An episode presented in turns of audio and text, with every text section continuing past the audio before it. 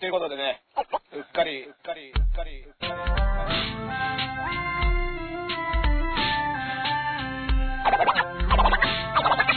はい、ということでね、うっかり、うっかり、うっかり。他の人と、他の人と、他の人と被りたくない、やり方が。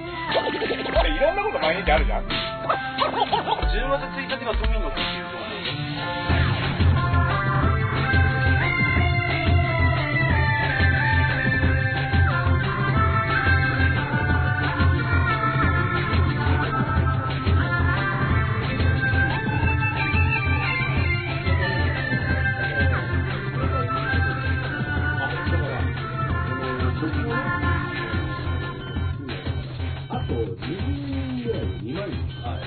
だけど、実を言うと、1万9000とかののは結構早い時期にわーってやってるんで、そっからが増えないから、でもそこがリアルだね。あうんー確かに、うんパッと減るわけじゃないから、そうそう。減るってことはあんまりないじゃん。あの、ね登録消すのってめんどくさいから。あーだからあ解除が。うん。だから、わざわざ登録を消すほどこいつ嫌だっていうのはさ、なかなかないですね。あのなかなか。僕もね、だから多分、早い時期にね、あの、謎のチャンネルとかを登録してるんですよ。はいあの、悪、悪友さんの作詞したはい動画集みたいな。謎じゃないよ。いや、なんか誰が作ったかわかんないチャンネルなんだけど。はい。そう。だけど、霊言集みたいなやつ。で、まあまあ別にそれはさ、あのー上がってきたら見るんだけど、はいなんかそういうのも別にさ、わざわざでも登録を外す必要もないし、そうですね。別に見な見たくないもの見ないじゃん。タイムラインに上がるんで逆そうそうそうにいいですよね。。うん。はいっていう、お、こんにちはと来たということで、あ配信が無事に。はい、えー、 check one two one two、mic check one two。いや、もうだいぶ話聞いてますから。 one two だいぶ聞いてますー。うん、片目のラスノリコとラセーダエでールカビのエルベダです。おい、ゼロ円してです。す。やったあーねえ、これこれよ2週間ぶりですよね。うん、でも一応ね、あの、明けましておめでとうございます。明けましておめでとうございますあううっかり、うっかりもね、年越し、う年うっかり年を越してしまいましたということでえ、じゃあ1年以上やってんだよね。やって65回とかね。1年イベントやりましたよね。1年イベントやったっけ？50回記念っていうことで、まあ、それああ、ネイキッドね。ネイキッドがだって場所移転しちゃったでしょネイキッドなくなっちゃいましたよ。あそこはもうないんで。あの、移転っていうか、あれ、あのー、あそこはなくなったんだあそこよね。なくなりました。で、どっかまた別のところでやりますよっていうところで。はい。結構でも急に決まったよね。あの、発表が急だったんですかね。うんもしかしたら。なんかあのー、ロフトの加藤さんがさ、はい。あのー、こういう時期だけど、はい。まあ、あのー、決めましたみたいな。はい。うんうんで、緊急事態宣言のさ、はい。ことも加藤ロフトグループ的には、はい。今回のが内容とか次第では結構やばいって話でしたよね。ロフトグループはさ、ー飲食店ですからね。そう、飲食店として、もともと、去年はだからロフトで異例の状態ではい配信イベントとかを客なしでやったりしてたけはい。ど、もともとはお酒片手にうんバカ話みたいなのを基本としていては、い。で、まあ、ももろに、あの、いわゆる新宿のロフトみたいなライブハウスもやりつつ、ヘブンとかね。うんはい。でも基本トークイベントも、基本はビールとか飲みながら、はい。あの、しょうもない話を聞きながら夜までね、うん。あの、ガッハッハっていうはい場所だったから、うんそれは実際全然できてないんだね。あそれ自体は、うん。ちょっと形を変えて。でも、そうそう。そうダーさんもね、あの、配信をね、うん。でかなりロフト救世主みたいので、うん。ロフト大賞みたいな。ロフト大賞受賞したよ。ロフト大賞。ロフト大賞。プロレス大賞の次に怪しい賞次に会えてる。だっの存在も知らなかったし、はい。僕には連絡今までないからね、別に。あ あの、ダセラさんっつってね、はいうん。あの、ロフト9、うん。全体ロフトグループの、はい。あの、いろんな賞をね、はい。あの、各、各チャンネルごとに、フラワーロフトはこの人とか、はい。新プラスワンはこの人みたいなの中で、はい。ロフト9の、あのーで、ダース・エイダープ・チカシマみたいなので、うん並んで、おー。賞をいただきました。もうありがたい話ですよ。でもありがたい。共に認めるサブカルの象徴ですよ。いやいや、もうね、ロロフト、ね。桜の。でも、頬緩まないで。今、今、頬緩んでましたいやいやいや、嬉しい嬉しい。そうなんですよ。あんなのだって僕、あの、なんだっけ、あの、長谷川豊さんが受賞した、あの、なんの自分で買えるやつ。なんか受賞したんでしたっけ？受賞したやつで、自分で買えるやつを受賞しましたって言って、はいあの、自慢してたんだけどは、うん、あれぐらいの気持ちで僕。いそのたい。や、でもねは、実を言うと、だから、去年までは、そんなにね、ロフトは、イベントのカラーによって、えーと呼ばれたりすることもあったけど、はいはい。自分主催のイベントはやってなかったんでね。あそうですね。去年までは。俺俺らが最初に呼んだのかな、もしかしたら。ロフトネイキッドロフトはエル歌舞伎、はいうん。で、だからプラスワンとかもさ、あのーいやいや、多分ね、いやいや、いやいや、いや、いや、もうどっちも、どっちもなんだ、めっちゃ否定するじゃないいや、君らが最初ではない。多分それはないんだけど、ないんだけど、でも、レギュラーで出てるみたいなさ、そういう人いるじゃん。はい。ロフトあの、春日太一さんとか、まあ吉田いいライブやられてるはいはいはい。そうそういう、そういうロフトの顔的な人は。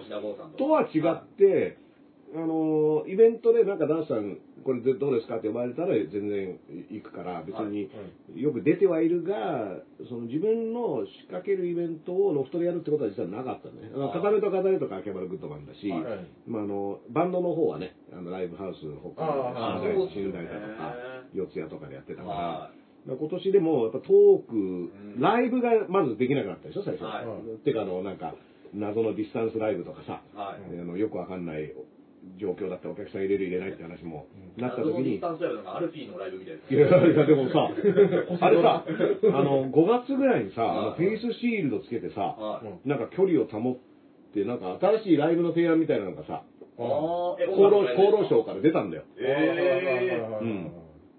で、こんなのライブじゃねえよみたいなさ、お客さんもだから、距離を空けて、はで、声を開けちゃいけなくてい。みたいな。う。ん。で、まあライブハウス自体もやり玉に上げられて、はいそうですよね。でもトークイベントは、まあお客さん入れなければできるんじゃないかっていうのが割とロフトグループ的にはさ、はい。早めに舵切ったわけじゃん。はい。はいもう、あのこうなったら赤字覚悟でやりますみたいな。はい。で、で、去年ずっとだからロフトはいろんなその箱から配信をずっとやってきてて、でもこれは本来のロフトがやりたい営業ではもちろんないわけでね。あの最初の理念とは、うんまあ、まあまあ新しく見つかったもう一個の方法という捉え方もできますよね。ただまあ結局さ、はあの、売り上げ的にはだいぶ減ってるっていい。う話もぱそうなんしてたんでねですね。。うんやっぱ飲食で、そうそうそう。だって基本的にはさ、あの、入場料っていうよりは、お酒飲んで、僕もだからロフトに出演するときには基本、あの、飲み物とかさ、食べ物を頼んでトー、クしながら。そう。で、なんとか僕カレー、ロフトのカレー好きだから、はい。毎回行ったらカレーは頼むようにしてて、はいあ、今日はロフトだから、あの、夜、あその、ロフトのカレーにしようみたいな感じで行ったのが、やっぱ最近は無観客でやると、厨房にもスタッフさ、人件費とかもあるから、今いないいないからね、カレーが出ないんだよ。ああ。いや、でも それが金出たら王様ですよ。ダーさんのためにどれぐらい生まれてもいいのに。でも、この間ね、あのー新宿プラスワンで、はろ五輪、東京五輪のイベントを、あの、武田さんと本間龍さんとやった時は、無観客だったけど、あの、カレーを出してくれました。あレトルトではあるけど、はい。あのーそう、カレー食べたいんですよねってボソッと言ったら、はい。今日はダンさんのためにカレーを、あっていうことでね、お大臣とかでも。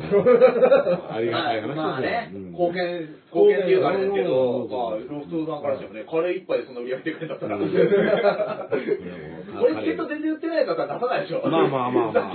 だからね、ネイキッドロフトのあの、歯とうっかうっかり歯だけだったら多分ダメだったと思う。いや、いいから、あれだろ。30万ぐらいそうギャラとかないってことになるいやいやいや、あの、まあ僕はでもね、あの、内容に関しては、えしゃあのだからのトークイベントだったらロフトのやり方っていうのは一つの解決策っていうか、は要は東京にいなくても見れるしあの仕事帰りに時間が合わなくても見れるしアーカイブ期間中に買ったりもできるから。だからトークイベントはこの配信っていう去年の発明がある種そのなんか可能性を広げたと思うんそうですね。ですね。うん。今、あの、渋谷の吉本の劇場とかも、うん。夜7時以降ライブやってなくて、うん。配信のみに切り替わってて、結構やっぱ売売ってるんですね。あだからあのお客さんは入れないけどそそその時間以降は配信のみの無観客でやってるってこと？そうです、そうです。うんうんまあまあ、だから、ただね、昨日、あの、この間固めた方で出てもらったじゃない、エル歌舞伎も。で、えっ、と、マッハとエル歌舞伎が。はい。で、み宮台先生と一緒に。そうそうそうそうそう、宮台さんと。宮台さんは俺らと一緒っていう人いないと思う。いやいや、あの、宮台さんが言ってたのは、はやっぱりその、無観客で、お笑いの人たちが一番大変なんじゃないかっていうことを言ってて、要はそれは、その、ネタを見せたり、はまあ、コントでも漫才でもそうなんだけど、その場のお客さんの反応とかに瞬時にさ、ネタのどこに強度を入れるとかさ、はいどこを強く言ったり、い。うん。あのどこをこうパッて流すかっていうのをはい変えるわけじゃん。あの同じネタをやるにしてもね。はい。あの、ちょっとここが、あ、ここ引っかかったなと思ったらその部分を伸ばしたりとか、貯めたりとかっていうことができるわけでしょ？でも、配信ってやっぱそれわかんないじゃん。チャット、チャットでさ、受けるとか出てもさ、うん。それに合わせて変化するってちょっと難しいし、なんだったら画面モニターなんか見れないじゃん。うん。で、実は、トークイベントも一人喋りはい。だと基本はそのお客さんの反応とかさ、スタンダップもそうだと思うんだけど、に合わせて、あ、このネタはもう少し伸ばそうとかっていうことでできるんだけど、ちょっとだからそこは、やっぱりお客さんの反応でライブ感がある変化をしていくような芸風の人は、基本配信はね、難しいなと思ってて。なんか配信やった後に、配信しばらくやったじゃないですか。で、後にお客さん入れが復活したじゃないですか。うん。その時に、あ、こんな漫才って難しいんだっけみたいな。それ今言ってたようなことを、まあうんで、そのネットとかでうん評判いいボケって、うん。結構受けないボケなんですよね、やっぱ。あの、ライブ前そう書き。込みが来るようなやつってのは、うん心に刺さるけど、うん。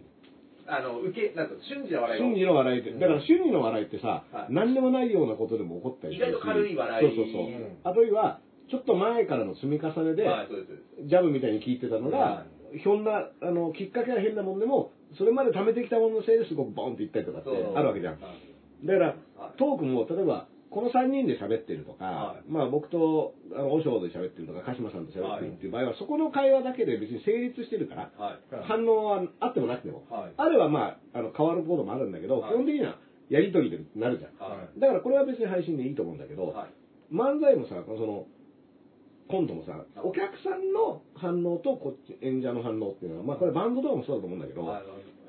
そこをどう、なんか配信で、そこがうんやってる側にちゃんと伝わるようになれば、あとあれもむずいんですよ。なんか今、客席とかでビニールシートをかましてうん。る劇場があって、そうだね。それは全然いいと思うんですけど、うん。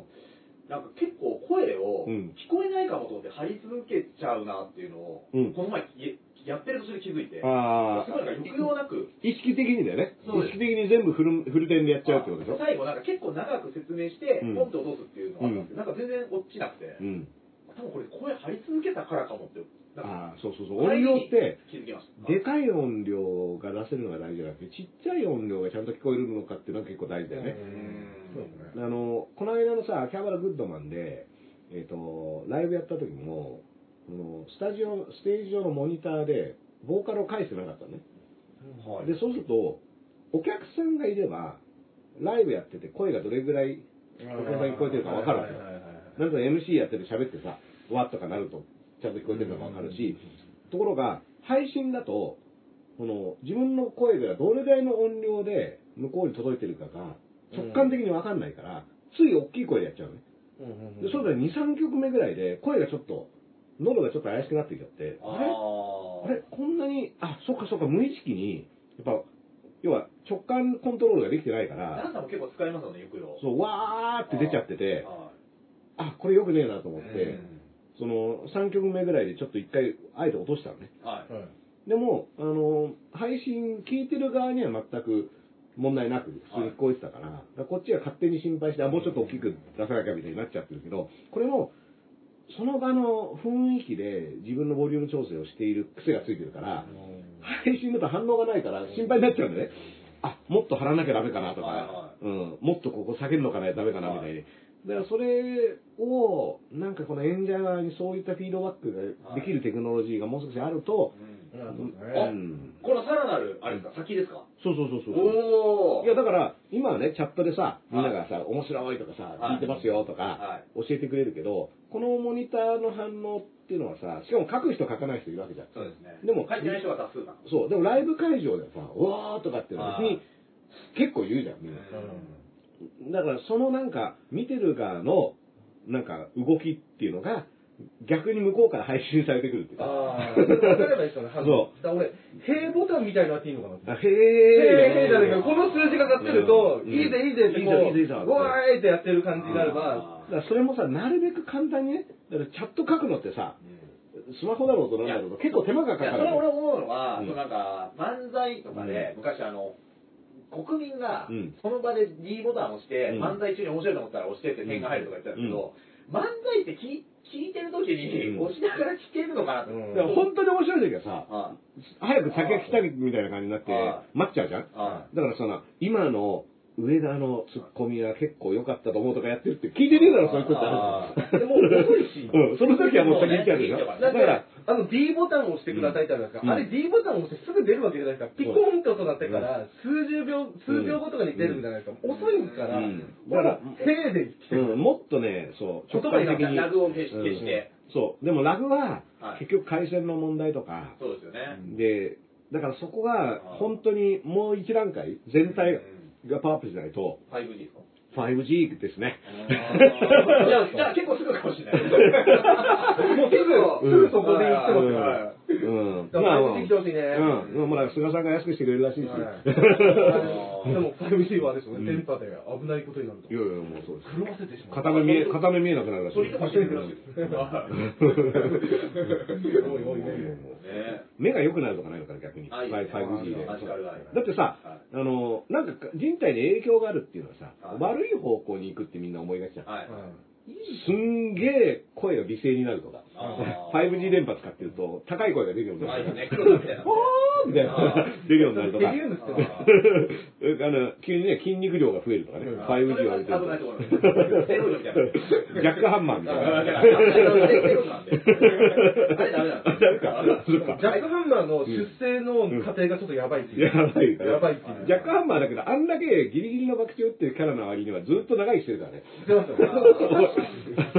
あれ？と思って。愛着持ってたのそうそうそうそう。これと終わりにできない。あの、やっぱ気に入っちゃったから。気に入ってます毎回、毎回ギリギリの設定で出てくるんだけどいや、結構長いこと大丈夫だよね、みたいな話はある。フルボッコにされてますもん。うん、そうそうそうそう。毎回すごいからね。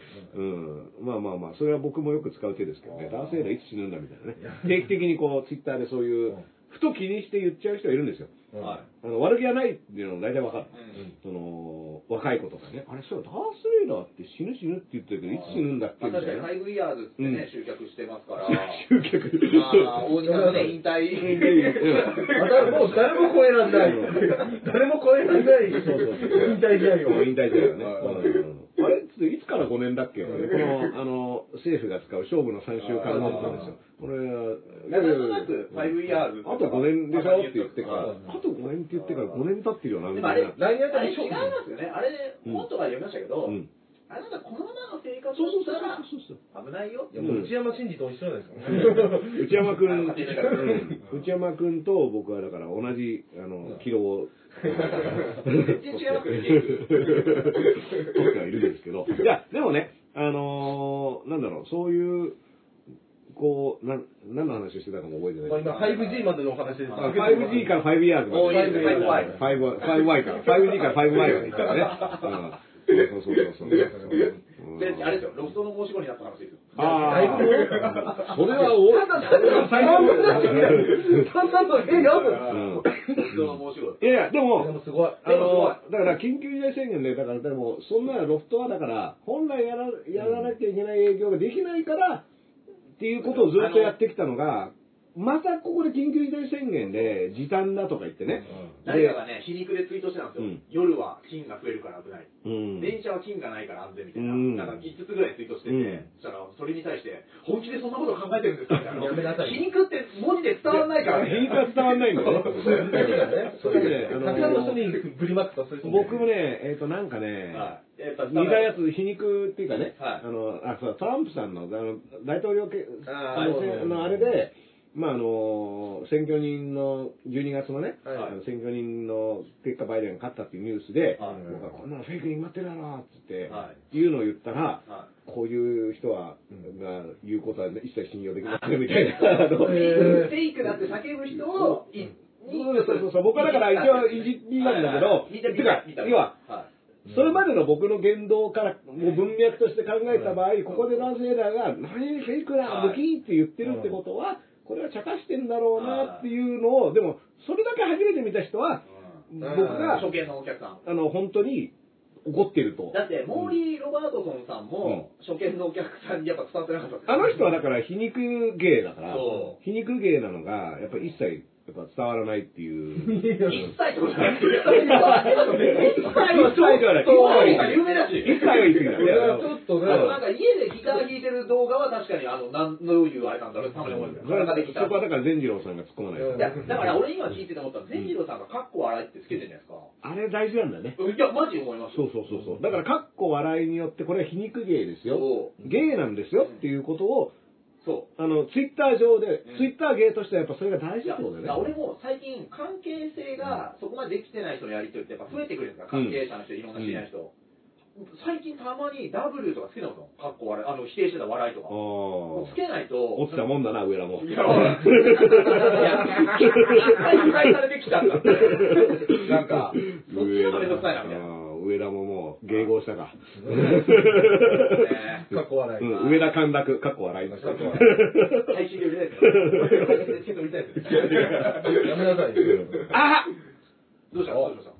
うっかりしたこと。うっかり、うっかりでうっかり思い出した。うっかり思い出しました。うん。かわかりました。あのー、バッティングして ガの見るの忘れてた。あガノあの、蝶野正宏モノマネ芸人、あの正宏と3人でトークライブやってめちゃくちゃ面白かったっていうことを僕前回やってますよ。前回。ダースレーダーさんがそこまでやら買うっつってて、ね。僕帰り道に確かに1枚売れたって出て、ダースさんのアドレス知らないんで、うん。ダースさんっぽいなぁけど、違ったら失礼だから聞かなかったんですよ。うん。買ってくれましたもんじゃあ。でも見てない。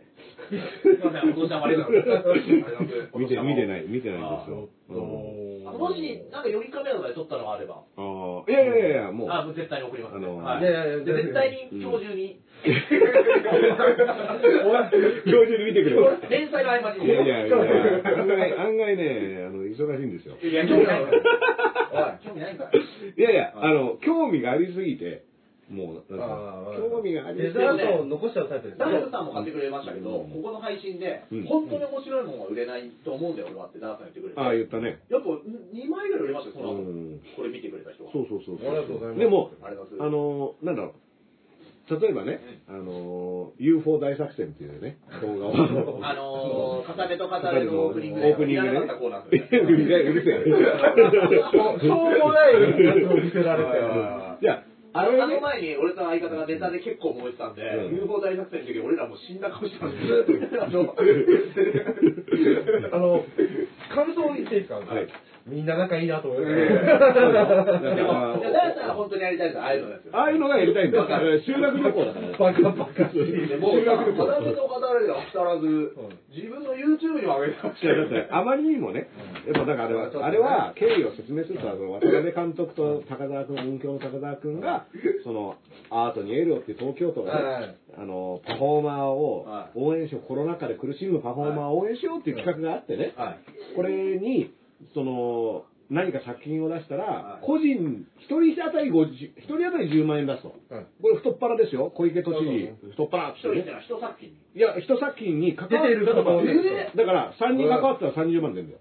だから5人、10人、例えば100万とか。これ何人ぐらい出るの50万、100万。いや、だから、違うんですよね。まだまあ聞け、聞け。それで、慌てるの慌てるのすいません、慌てました、いやいや、で、まあ、僕も和尚もね、はい。あの、お太田さんも、はい。あの、だったらベースの大作、ベースの大作もみんな応募したの。とりあえずはいそしたら全員落ちたんだよ。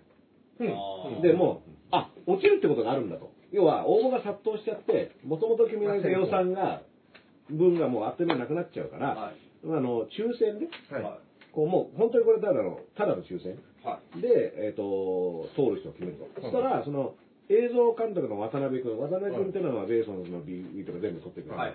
渡辺君と、あの、まあ、き君らの手伝いとかもしてくれてる高田君は抽選通ったこれで1人10万円で、だから20万円予算がつくっていうことが分かる。はい。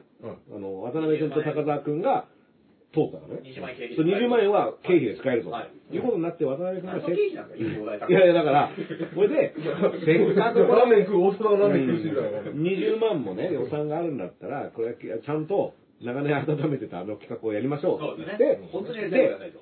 落選した僕と太田さんと和尚に、要はその出演料をいただからね、あのちょっとでも1万2万出しますから、みんなでやりましょうっていう、この救済、僕らを救済する企画として、あれをやってくれたわけよ。だって、本来は別に渡辺君、高澤君で、別に何を取っても10万円もらえるわけだから。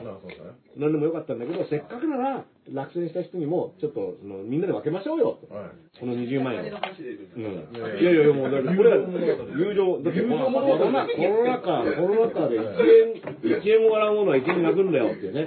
うん。いやいや、それ、高木分のね。うん。で、いや、でもまあまあまあ、あのーで、見たらね、その、ホームページにアップされてるわけですよ。はいその、アートにエルゴの、あの、と発表作品で。はいそしたらまあ、言葉をね、選んで言いますと、言葉選んでよ。言葉を選んで言うとちゃん選んでくださいよ。よいしょあの、クソか、お前、どこの素人だこいつっていう。これ今の優しく言ったんですけど、ような方もね、あの、参加できる非常に懐の広いね、ははい。これはだからアートには上下はないんだと。い。ない。わかんなくても、これはアートだと思ってまるで自分が上だと言い言そうわんばかりそう、だからそういうことはないんだよと。アートは、平等にこの人が表現したいものっていうのに価値があるんだぞっていう、これが東京都のね、東京都のこの姿勢なんだら、これは感動的じゃないですか。ストレートに言って。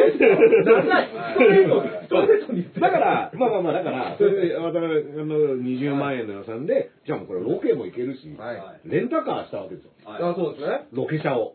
結構ね、紐をくれてましたよね。そうそうそう、ロケ車、ロケ車で、カメラとかも、で、大輝っていうね、あの、カメラマン、うちらの友達なんだけど、もう、にも一日開けてもらって、はで、大輝も美味しいもの食べさせるし、少しあの、ギャラも出るからっていう、渡辺監督のね、はい。指示で、で、これでみんなで朝集合して、で、ドンキでね、必要なその、機材とかも買って、それで、太田さんに至っては、なんかわざわざその、UFO を呼べそうな音が出る楽器まで、ねガチのガチのやつね。ニューンってで他に、他に使い道あんのかこれっていう。UFO を呼ぶ音を出す以外の使い道あんのかこれっていう楽器を持ってきたりしてね。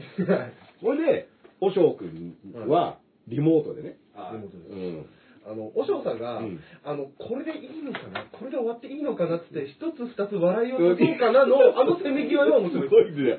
だから、いいんだね、これで。石野翔さんが、これで終わっていいのね。霊媒師みたいな。いや、UFO、UFO 研究家です研よ。究家としてですね。はうん。でもちなみに、笑いを取ろうと。そう、あれね、おしょうくんって一切打ち合わせも何もしてなくて、あもうその場で即興なのよ、あれ。はいだから、でもね変な格好して出てくるんあですよなた打ち合わせ嫌いです そう。で、おしょうくんね、あの格好でずっと自宅で待機してる。はい、なんかちょっとね、怪しげなね。でそれが逆にこっちも面白くなってきちゃって、はい。もう常に常に抜き打ちで、はい。いきなり電話かけて、はいおしょうさんって言って、そうそう、あの顔でちゃんと出てきてくるんだそうそうそうそうまあまあ、そうい。う、まあ、ね、あの、ものを作ってね、い。いですね20分、20分でしょ。はい。それで、これで渡辺君ができては、それで東京都にね、その作品ができたから、その、締め切りが決まってるから、締め切り前に、こういった内容のものを作りましたからって言って、メールで送ったら、この内容では受け付けられませんって言って、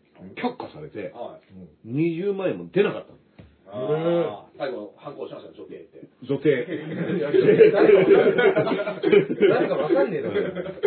いや、女性一人です。もうま、マルコっていう。丸子マルコ。誰かわかんないけど。三問版じゃねえかみたいなね。いや、ほんとびっくりしちゃって、そんなことあんの？っていう。だって、いや、そんな進学基準ってそうそうそう、いつの間にか、いや、だからあれ、は通らないよ。えかけすぎでしょ。いや、本当うんに、このコロナ禍で、うんなんていうの？活動できなくなった、うんそのアーティストですよ、真面目な。いいや、ダーさんが、おいおいおいおいおい。ダーさんがね、例えばバンドとかできなかったじゃないですか。うん。だそういうような、ちょっとこう、もっと真面目なやつだったら、うん通ったかもしれないですよ。いやいや、だからね、はその真面目不真面目っていうのも、はい。その基準は誰が決めたのかなっていう、こういうね、あなたたちなら詳しくですようん。どう見ても。でも大変だったんだよ、あれ。わかりますよ。いや、だって、言ったらねで、それこそ、あのー、たまあ、なんでもいいんですけど、まあ僕が君らとやってるようなやつと、こう、翔くんとやってるようなやつとか、まあ、鹿島さんとやってるようなね、はい。こう座って、いネタを喋る。はい、トークをしゃべる。ね、これは、まあ、ある種、その日頃の努力ですよ。はい。日々、なんかニュースに当たったりとか、考え事してるっていうのを披露する。は。い。でも、あの UFO 大作戦は、朝早起きして、はそれ で、千葉県の鴨川までね、ロケしに行って、フィジカル面の？フィジカル面っていうか、で、しかも渡辺監督に至っては、その準備、ロケ、ロケハンもしてるし、ロケハンして。ロケハンして、それで、日程とか、その、ロロどういう工程で行くのがいいかってね、だってあの、海ホタルで集合してますからね、あれ。太田太田さんと。で、その後さらに編集。うん、編集して、音声とかのチェックとかも全部やってね。はいで、落ちてんだよ。めちゃめちゃ金のためにやってるじゃないですか。いやいや、金のためっていうか、金のためじゃないです、あれ。よかったです。めちゃめちゃ楽しかった。で俺感動しましたよ。ダンさんが自分のチャンネル上げたじゃないですか。うんで結構、うん僕は見たけども、1500回ぐらい再生されてて、そうそうそうでこれは、うんダンさんが、前だったらなかったですよね。うっかりと、うんその歯だけの時って、うん多分ああいう好きなの上げても200回ぐらい。200回ぐらいですよ。ですよね。うんこれダンさんがもう、で、なんかコメントとかも、うんダンさん企画増えましたね、みたいな。いや、もともとこういうのやった人だからって思ったけど、そっち、そっちなんだよ。ダンさんのチャンネル企画が増えて嬉しいなと。それの人じゃないいやいや、そっちだから、っちなのか。だって、その前にねうん、僕が富士の樹海まで行って、新年のフリースタイルバトルをするっていうね。これもだから、うん真面目にやってるわけです。これも渡辺君との仕事だから、全部全部渡辺君なんだけど、渡辺監督は良くないと思う。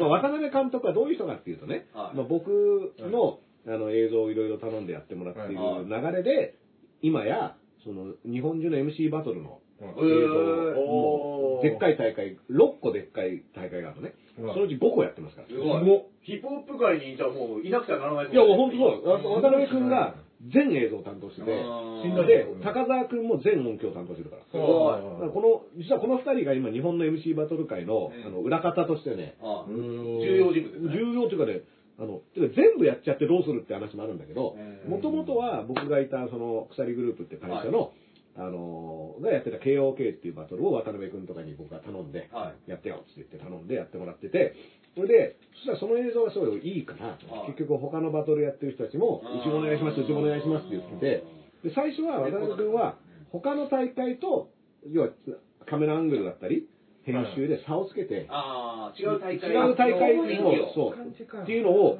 結局全部自分がオファーされちゃったから自分のさじ加減で各大会の、全部戦わなきゃダメだ。自分と。うん自分と、あの大会で俺こういうことやってるから、ってことはこの切り口は良くないみたいなことを自分でやるっていう。でも、他の人には頼めないですよね。大会はもうあんまり。まあまあだから、それはだから、まあ今日渡辺君のスキルがあってうん、でも渡辺、そんな渡辺君が本当にやりたいのは何かと言ったら、これは UFO をラップで呼ぶのと、幽霊とラップで戦う、これが渡辺君のやりたいことですから。あ、そうなんです。かいやそうですダンさんダンさんに頼まれたけど、そこでもう頭爆発しちゃって撮るって。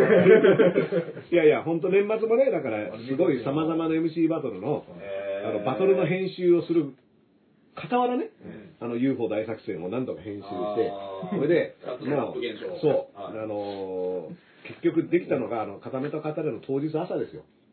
編集が終わったのは。あ、あれ、出来たてで、できたて、そうそう。だから僕も見てないんだもん。あの、あれで初めて見たの。あそこで初めて見てるんですか？で、それをやりながら渡辺君はね、この時期に、こん何を僕はやってるんですかねって言いながら作ってくれたこのあー貴重な酒ですから。その忙しい時期に。そんな忙しい時期に何をやらされてお金が出ない。そうそうそう。なんなら、でも、一番当てにしてるのは、だって渡辺君が全部用意してくれたの、ロケからロケあ車。で、それは自分と高田君ので20万円出るから、はい。そそれを予算に、要はプロデューサー渡辺でもあるわけで、は資金、あの、東京都から資金出ましたからって作れますよって言って、そしたら出なかったっていう、これはね、僕、小池さんどうかと思いますよ。これが、どういう基準だったのかね？ね、だから分かんないじゃん、その基準が。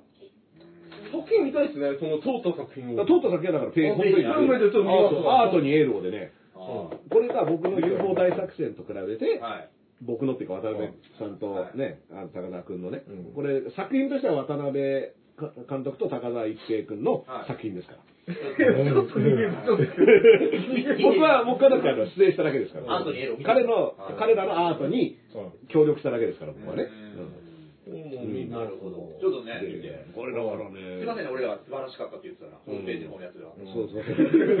アートにエールをいやいや、次回、でもそういうの、うんでもあれ芸人とかももらってましたよ。ネタ動画とか上げたり。そう、ネタ動画でもいいし、うん歌、あ、この人ってやってるやつだったら何いやでもいいんだ。ギターを書き鳴らすでもいいし、絵を描くでもいいし、何でもいい。だなんかまあ、公序良俗に、はい。とかそういうえや、話してないよ。え、学術って、学術会議的なやつだよ。あれこそ学術会議ですよ。日本学術会議。日本学術あんなことに使えるか。最後、高田さん、剣の出身出てましたからね。あれ何なんだあれ、しますよ、菅田さんうん、高澤君のあの剣を、切るか切らないかっていうのが渡辺監督のやっぱそのアートにするかどうか。さじ加減で、どうしようか悩んだんですよね、って言って。ガチャガチャのカプセルみたいですけど。すごいな、でもヒップホップ界をそんな、いつつも。そうなのよ。あの、だから、そうなんだ案外、これはね、あの、知られてないんだけど、その、みんながね、すごいもう何百万回と再生されてるんですようん。バトルの、バトル動画っていうのは、日本のバトル動画、あの、すごい人気があるし、あの、チャンネル登録者数も多くはて、だからすごい、こう、消費されているのの、実は結構な部分は実は渡辺作品なんですよ。すごいっすね。うんで、あの、渡辺作品だから、その渡辺作品の新作としての UFO 大作戦。これね、ねはい MC バトルファン、MC バトルファンこそ、これは見るべきいや、なんだよね。でも再生伸びるかもしれないですね。結構、ね、言ってますからね。うん、今、そうそうそう。だから、1500回ぐらいですようね、僕たちがやってるん、だからね、ぼでも、言ったらだから、時間をかけて丹念に作ったものよりも、はい。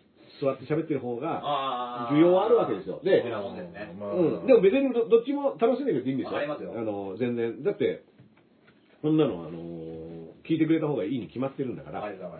僕らもこの前に金属バットの小林君って F1 準決勝行った人とコラボ動画やってたら、うん。もうあっという間に1500回ぐらい行って、うん。コメント欄に今日の上田は気合が入ってるとか書かれて、俺ら毎日3年間やってきたの何だったんだよみたいな。思うでしょ？っていうのはちょっと思います。よそうでしょ？いや、俺らがやってる回に面白いのあるから。そうそうそうそう。でも、いいんですよ。だから、あのー喋ってるのは別に自分だし、はい。その、どこがどう評価されるかっていうのは受け手の問題だから。だから、うん。まさに、あれですよね、俺らがガノーとやったのと同じで、面白い面白いものはね評価されたら限らないよそうってね。そうそう。で、あ、面白いものっていうか自分が面白いと思ってるのね。で、僕は一応こう、出してるものに関しては、はい。誰との配信であろうと、その、全部自分は面白いと思ってますから。はい。その、ライブ配信で誰々と喋ってるのも、はいそうだし、別におしょうくんとか、エル歌舞伎とか、マッハとか。え僕らもですか？いやいや、だから面白くなかったら、こんなに何のためにやってんの？いやもう、えいやいやだっていやいや、いやいややってんだ。だってこれが一番だって、これが一番金になってねえんだから。いや、いつ、いつ切られるかね。そ年越したからね。僕しましょう、アートにエールを。これアートにエールを、ね。これのうっかり、うっかり第一回。うっかり第一回。うん。いや、だから、なんかその、あの、そういうものはまあでもさ、個人差があっていいもんだしは、い要は、あの、例えばさ、芸人さんが売れるときにさ、はあのペコパのね、話が去年よく出てさはい、それこそ林くんがさ、おーっつってさ、あのはい人を傷つけない笑いなんてって言ったい。らね、あれか。ね、なったらは、ね、ウエストランドもやってたもんね。落ち着けないわ。うんはい。確かうに。ん。で、でも、ペコパの、あの、その誰も傷つけない笑いっていうはい。スタイルっていうのは、あれはさ、彼らなりにさ、試行錯誤してさ、はい。あのー他の人と違うやり方でっていうのでたどり着いたっていう方法論だったのが僕のが長いツッコミを先にやってましたうからね。ん。いや、いいよ。で10 年間同じレギュラーですからね。いやいや、そうそう。僕らも先にやってましたうんね、そうそう。はいそういうのもあるし、だから、だけど、それを、あなんかさ、その、PC、ポリティカルコネクトネス的な、うん。その、今の時代は、はい。その、誰も傷つけない笑いがとか、そのリベラルな、はい。あのーこう、アップデートされたものみたいな、はい。なんか、ある種その思想だったり、はい。政治的スタンスっていうものが、なんかその応援する側に勝手にこう、乗っかってる。乗っかっちゃってるところがあるけど、別にペコパははい、そういうことじゃなくて、面白いからやってたそうもの。多分そこはなかったそう。で、別にそれはなくていいと思う。だってうん、そんなの面白いからやってて、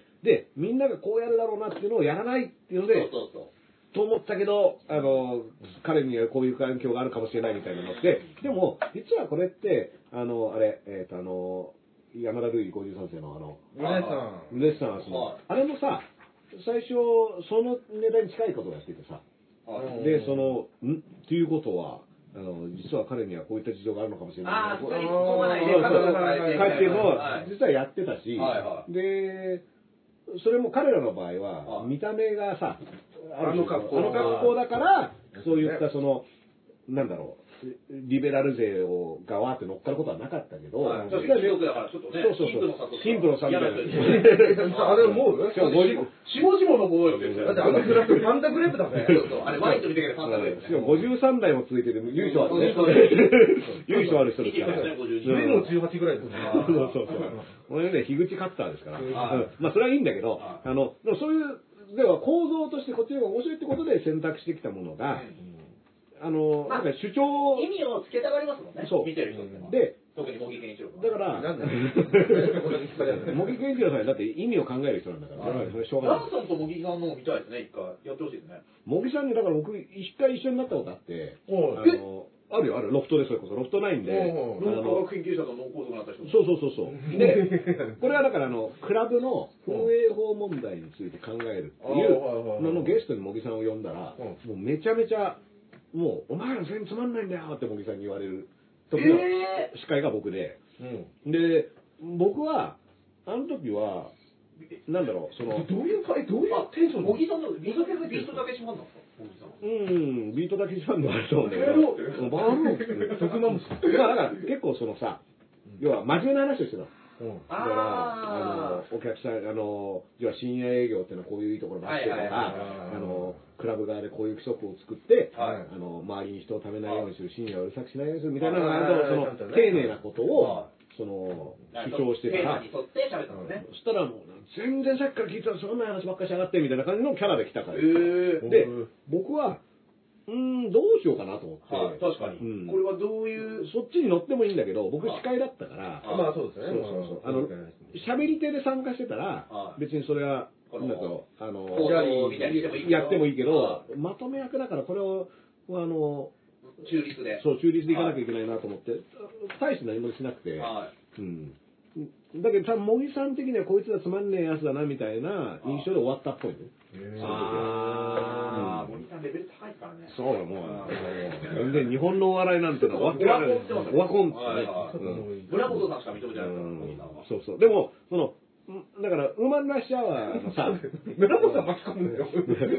いや、でも、ザ・漫才のさ、あの、毎年一回盛り上がるじゃん、みんな。はいはいはい。テレビで言ってくれたみたいなさ。はで、なんか、逆にそれでスカッとしちゃってるとこもあって、あなんか、なんつうの、そこで言う、なんか、ウーマンラッシュアワー言ったから OK みたいなとか、テレビも終わってなかったとか、なんかそういうふうになるけど、そういうことなのかなっていうのも、ちょっと思ったりもするし、だからペコパの時も、だからそういう人たちだっていう前提で見ちゃうから、なんか逆に面白くなくなっちゃうっていうか、あと、なんかわかり、ます。だでも、まあなんかね、こう、キャラ付けして、うん。やっぱこの、なんていうんですか、こうワンターンってあるじゃないですか、うんルルなんかテレビのうんよくある。だから、そうしていくんですよね。いやだからすごい、分析しちこゃうとねあの M1 で、すごいなんか、かわいそうに思えたもん。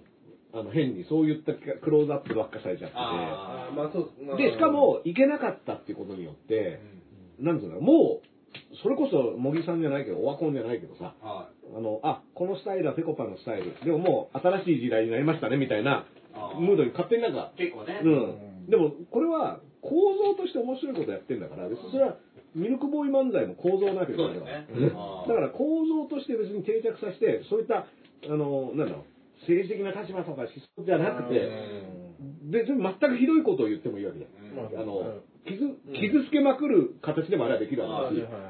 そうですね、逆に。うん。っていうぐらいの、なんか話だったらよかったのが、なんか、正義のね、新時代のみたいな感じになっちゃって、それは本人たちそういうことじゃないんじゃないかな、みたいな気は、勝手にね。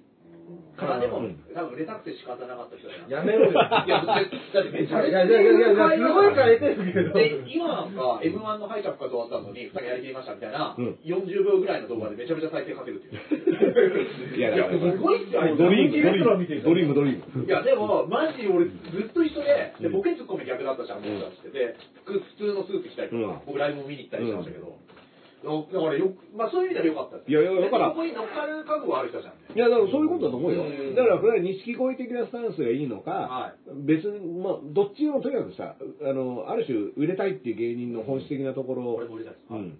だからそうそうそう。ではで、それが、なんかその、なんつうの、なんか、そういうことだったら別にむき出しでいいわけじゃん。はいうん売れたかったみたいなね。でもそれがなんかこう、誰も傷つけないっていうのが、とかそういう評価になっちゃうと、ないですもんね。うん、なんかすごい、なんか、後でくっついてきたものにみんな乗っかっちゃって、うん。そこだけ基準上がっちゃうん、ってる。でも面白ければいいと思うしね。はい。うん、去年出てきた時はやっぱすごいわ受けたわけだよそうですとにかくあの芸風がさ、はだからそれって別にただ面白かったからじゃないの？って気はするんだけどね、うん、なんかスライドしちゃうっていうか。あいやあのさ笑いにあの政治を持ち込むなっていうことを言ってるわけじゃなくて別に面白ければはい持ち込んでもいいわけだし。はい あの持ち込んでも面白くなかったらさダメだしっていうだけの話で音楽に政治をとかっていうのも別にそれが踊れる曲だったりかっこいい曲だったりすればうん。いいと思うし、うん別にただつまんないんだったらそれはそれで別の場でやればいいんじゃないの？っていう。だから雰囲気でルールが作んなくていいんじゃないと思うんですよね、そういうルール。そうそう。だから関係ないっていうか全部ね。でも結構ね、僕今、あの、タジって、うん。WWE で結構大成功したうん。プロレスラーの、はい。プロレスは観客に何を見せているのかって本、うん。ちょっと読んでるんですけど、はい。でもやっぱその、すげえお笑いと似てる話、その WWE で成功する話がいっぱい出てくるんですけど、やっぱこう、自分がやりたいこととお客が求めてることが違うから、うん。そのお客の引っかかるところを伸ばしていくと、実はこう逆転できたりするっていうような。まあでもプロレスラーそれこそ今のペコバなんじゃないけどさキャラなんてさはい。特にアメリカ行ったらさベビーヒールは逆転もいくらでもするしはい。なんだったらその向こうが要求するキャラでリングに上がるはいのが要は盛り上がるかどうかだけなわけじゃない。言ったら。でもそこはシビアではい。で盛り上がってキャラがちゃんと稼げるキャラあのレスラーになればそれでもうリスペクトもされるわけだしさ。だからあいつはあの戦い方を変えたとかはい。っていう話じゃん。うん。なかったりもするわけまあこれも美学がいろいろあるから。で俺この前ね、アイアンシークって映画見たんですよ。うん。でアイアンシークってどういう選手かっていうと、イランでレスリングの猛者だったんですよ。うん。でもイランであのアスリートで世界的に有名になると、うんなんかこう、なんか国に殺されてしまうって噂があって、で、レスリングの大先輩が自殺しちゃったと。うん。で、それが国に消されたっていう陰謀論を国民が信じて、うん。それでアイアンシークも亡命するんです、アメリカに。うん。で、アメリカで、あの、イランから来たレスリングのエエリートっていうキャラでやってたんですけど、うん。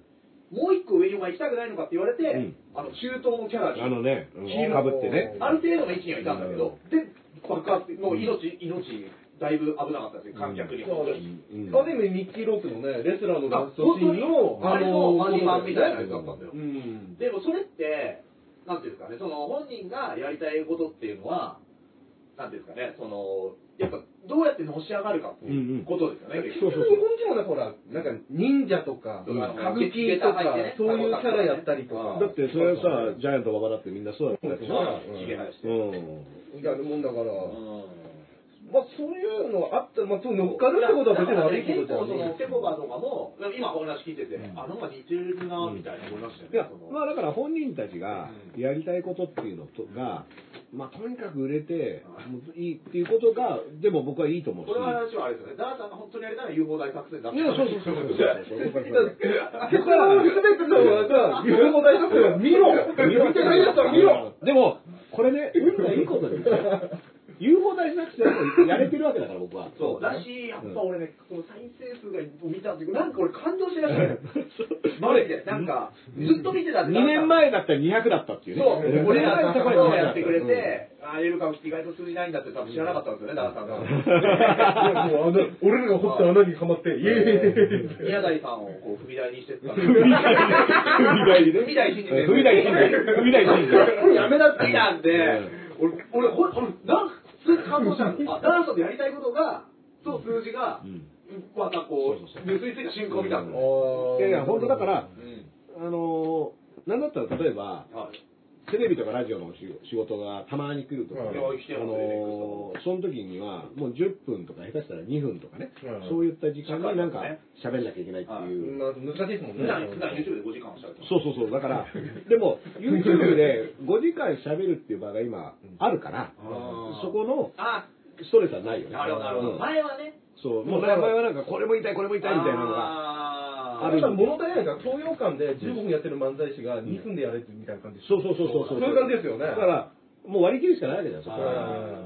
だってね、あの、15分、20分の漫才ができるのを2分にって言ったら、やるとこれは、ね、面白いとこだけお願いしますみたいな話じゃないじゃないあそれはね。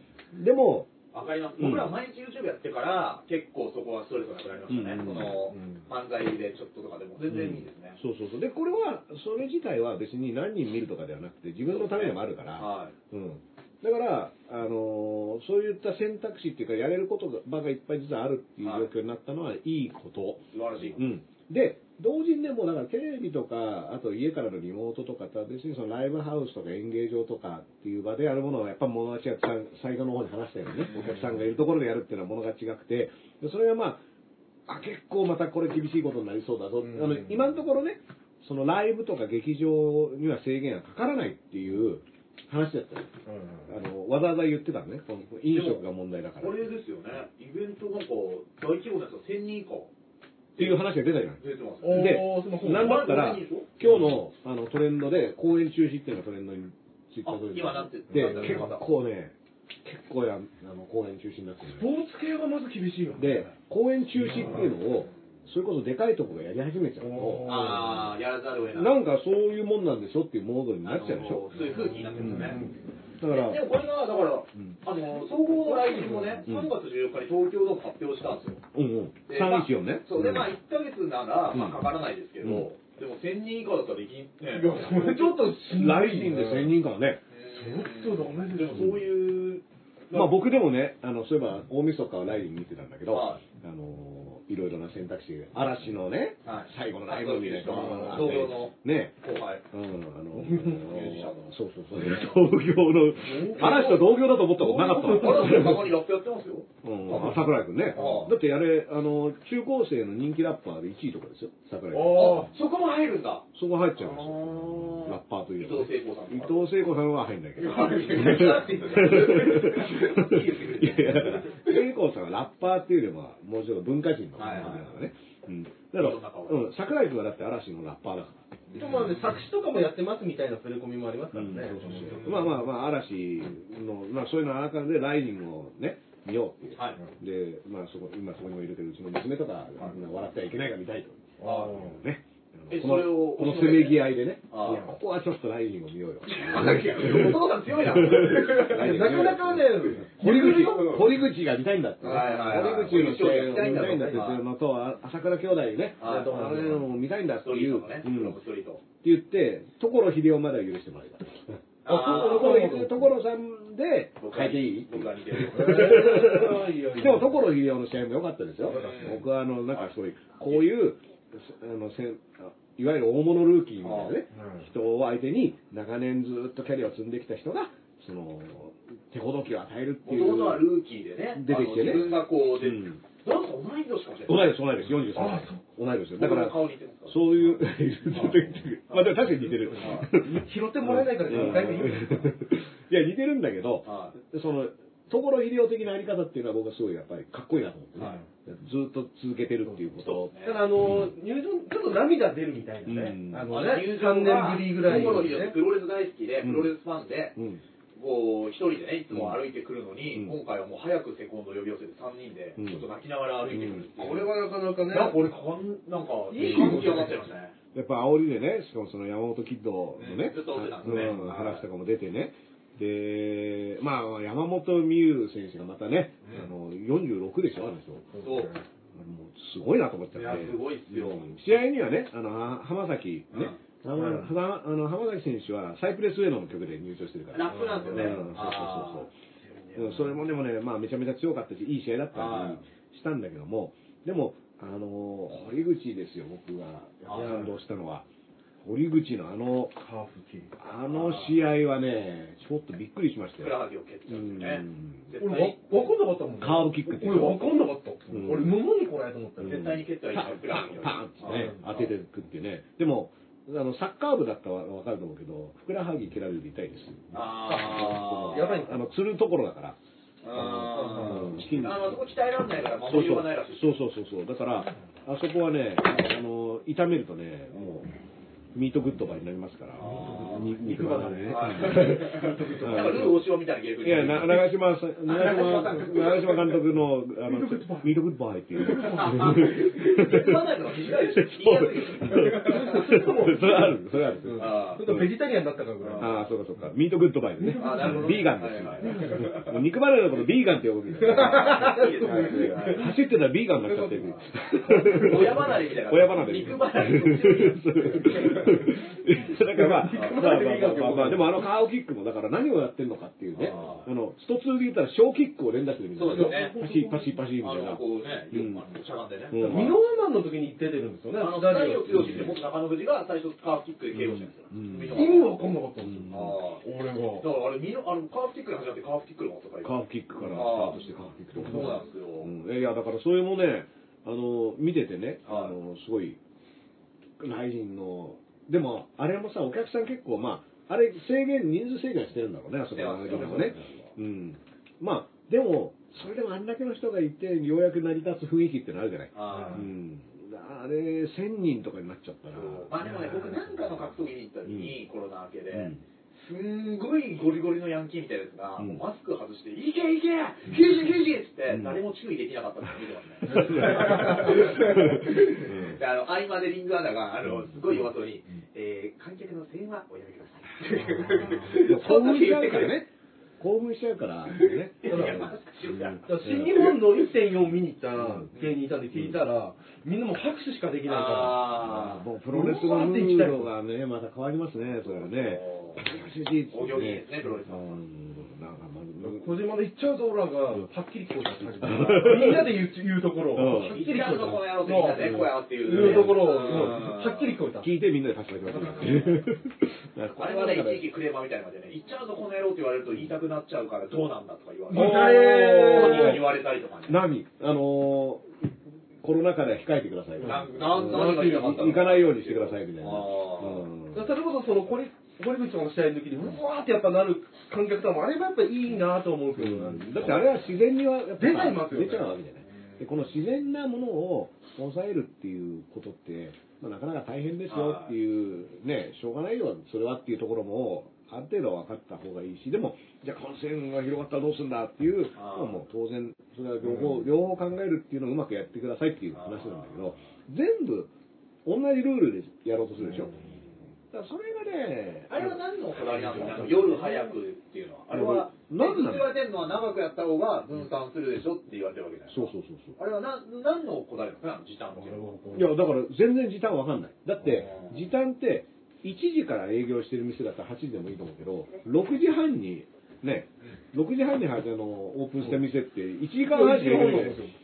居酒屋なんてそんなもんですよ。そうそうそうそう。でも逆に、昼からビールを飲めと言ってんのかみたいな話でしょ。だからこれだから最近ね、うん。相方とも大阪で飯食いました、あのもう一人ね、うん。大阪の知り合いの芸うん。人とか、あとその前も知り合いの人と2人で地元で飯食いましたけど、今、空いてるお店が逆に満員なんですよね。そうなっちゃうよね。そう。で、まあ、それお店としてはね、ああのいいのかもしれないけど、いやいや、だからそれ、も、逆に、ある種要請に従って休業してた方が損しちゃうわけですよ。あそういうね、そうなんですよ。うん。で、これあの、歌舞伎町のね、あの、ホストの、はい。あの手塚真紀さんと話をした時も、は結局、歌舞伎町の中でも、ちゃんとその対策をして、うん。であの営業を自粛している店と、構わず営業してた店で、構わず営業してた店はめちゃめちゃ売り上げが上がってあだからもう、真面目なやつほど損するは良くないやろ。だから、そうじゃなくて、みんなが同じぐらいに、あの、まあそれはやっぱ結局お金を払うしかないんだよね。だって、お金を払う以外には並ばないわけだから、だって、うんじゃあ、どっと稼ぐよってあれ話。もだって一説に聞いたんですけど、その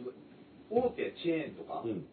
は休まないのは、うん。そのチェーンに対して20万しか出ないとか。そうそうそうそう。だから何店舗やっててもっていう。あそうなんですか。あの、で持続化給付金とかそうでしょ？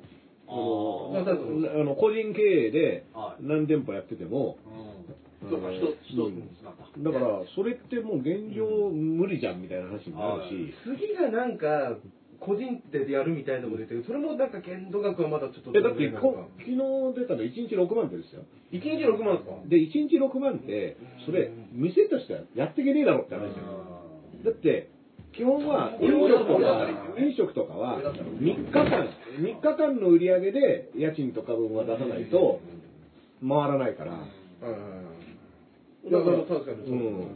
それぐらいでいかないと、そういう。ライブはね、なんかあれが早まりました、肺炎が。あ、そういうことですよ。だから、はあの、飲酒、でもさ、それもね、本当は業界全体が、あの、飲食じゃないんだから、関係ねえっていうことをやってもいいと思うし、まあ僕今日ツイッターで言ったんだけど、は要は、もう公表するぞみたいなことやる名前が。はい、あありますよね。だったら、もう全員無視して、ずらーっとこうん。う、この工業リストがね、あの、全国あの5000店舗とか、逆逆ストライキそう逆ストライキで、もう、工業すら大変なことになってるみたいな。で、でもうそれに、逆でそうそう。で、あの、公表したリストの店名に、写真付きでメニューと、あの、連絡先、Google マップ、そしてお客さんの、うん。えっと、コメントもつけて、で、星で5段階評価つけてそれで、アベログって名前で、この、サイトにしちゃえばいいんじゃない？かだけど、結局、あの、公表するっていうのも、1店舗とかが表公表されるからダメージがでかいけど、は全部載っちゃったら、それはもう公表するっていうことの意味はなくなるわけでしょ。6万とかじゃなくて、固定費を全部払うっていう。そうそうそう。のだから少なくとも、そう、生き延びれるようにしてってう。いん、そう、固定費は絶対払うべきです。だから従業員の給料家賃かかったり、はいあの維持費ねはい、するとか、店閉めてる間もうん別に機材とかさはい、その、メンテナンスしなきゃいけないわけじゃない。ずっと火つけてなかったらさはい、あの、コンロとかも壊れたりするわけだから、はい。だから日常的に使ってるから持つわけでしょ。だから菅さん8人で食べに行ってあげたのかもしれないですね。まあまあまあ、あれはでも最後40分しかいなかったから、ステーキは食ってないから、みんな食い終わってデザート食ってたみたいなね。まあでもそういう、おじいちゃん来るの遅いですから ずーっとぐちゃぐちゃ、ずーっとぐちゃぐちゃ、ずーっと噛んでたっていうねあんま俺歯良くないと思うんですよ。だから、これは、なんだろう、なんで一律のルールにするの？って、だっていろんなお店あるじゃんって話じゃん。うん。いろんなお店があるんだから。これだからやっぱ日本の、前言ってた PTA のあれもね、そうそうそう。だし、なんか一律の、一律でしょ？だからみんな一緒にするんだったら、今林くんが言ったみたいに、じゃあみんな生きていける、うん。とりあえずこの間1ヶ月うん。ね、生きていけるようにしといてくれっていうことをしないと、いや本当にそう思いますよ、店やってる側からしたら。うん。それ保証しないのに命令だけきちいっていうのは全然ダメだと思う。で、それでね、ぶち切ったら、それはそこでそこにお客さん入っちゃったりとかね、すると、なんか言うこと聞いててなんでっていうのを、前回も経験してるお店いっぱいあると思うよ。あります、あります。うん。だからそれが、じゃあ今回どうなんのって言って、しかもなんか、うん限定的にとかなんか言って、げじゃあ何のためにこれやるのって言ったら、感染を抑えるためでしょ？はい感染を抑えるためにやる必要があることをやれよって話ね。うんこの8人全部占める。う。ん。だからそれが一番感染を抑えるのに効果があるのかどうかっていう。の、もう疑問符だらけじゃないでしょはだから時短にするとかさ、終電の時間早めるとか言ってるけど、だって、なんか、夜遊ぶ人と昼遊ぶ人がバラバラになってた方が、明らかにね、密は下げれるわけだし、たくさん店が開いてれば開いてるほど、い。で。で、各店の入場制限とかを、じゃあ、あの、ソーシャルディスタンスとかそういうのをきっちりするってことによって、はね、まあ、なんだったら人気店に人が集中するとかってこともできないし、でもじゃあどっか行こうかって言った時に、みんながそれぞれある程度、あの、感染防止対策を気にしながら、の方が良くない武井壮さんはね、ツイッターでつぶやいて。て、だからその2人とかでうん。むしろ行った方がすげえ喋っちゃうから、1人を受ける、入れるみたいなのどうですか？みたいな。一覧で一覧だ。うん。そうそう。でも、まあ一覧は最初からまあね、あれもあつけてるからね、もう早すぎるコロナ対策をやってっていう。うん。そうだ、店員も見えない。店員も見えない。し店員も見えない。だってあれ、ガーンとか出されてさ、手元しか見えない。そうそうそう。あれはね、あの、当時は分かんなかったけど、今になって分かってきた。あれはコロナ対策をやってたんいや、だ違います 一覧の送迎で。あいつら。え？一覧自分たちのウイルスをばらまいたのかみたいな。一覧陰謀論。陰謀論。仮説でございます。あくまでも仮説でございます。一覧だけが儲かってたみたいな。一蘭のあの、友達といた時に仕切りが外せた時の感動ありましたけどね。外せんのかいそうそうそう押すのも固定じゃないんかいでもなんか、それはそれで違和感があるってね。うん一人焼肉そう、一人焼肉とかもね。だから、なんか、まあまあ喋ってほしくないんだったら、もう本当グループで来た人をバラバラに座らせるってことでね。こう、あえてね、あえて全員違う席に座る。移動電話でいいんじゃないですか。あの、マスクして外であの、呼び込みしてる人が結構な声量で喋ってる時のあの、この葛藤を感じましたよね。そうそうそう。でも、しょうがない、しょうがないのはわかるけどは、いね、うん。今もうカラオケ屋とかの客の引っ張り合いとか見にくいですよ。あ殴り合い？もう、いや本当殴り合いにしたいと思う。え店舗の前に別のカラオケ屋の客引きがいるんですよ。ああー、じゃあ入ろうとするの入ろうとしたらうちの方が安いって。全部持っていくで。あーなるほどね。今関東圏ではそれでもう、とあるグループが問題になってる。いや、あのーさ、新宿の歌舞伎町とかさ、キャッチ、いろんな業種のキャッチがいるじゃない。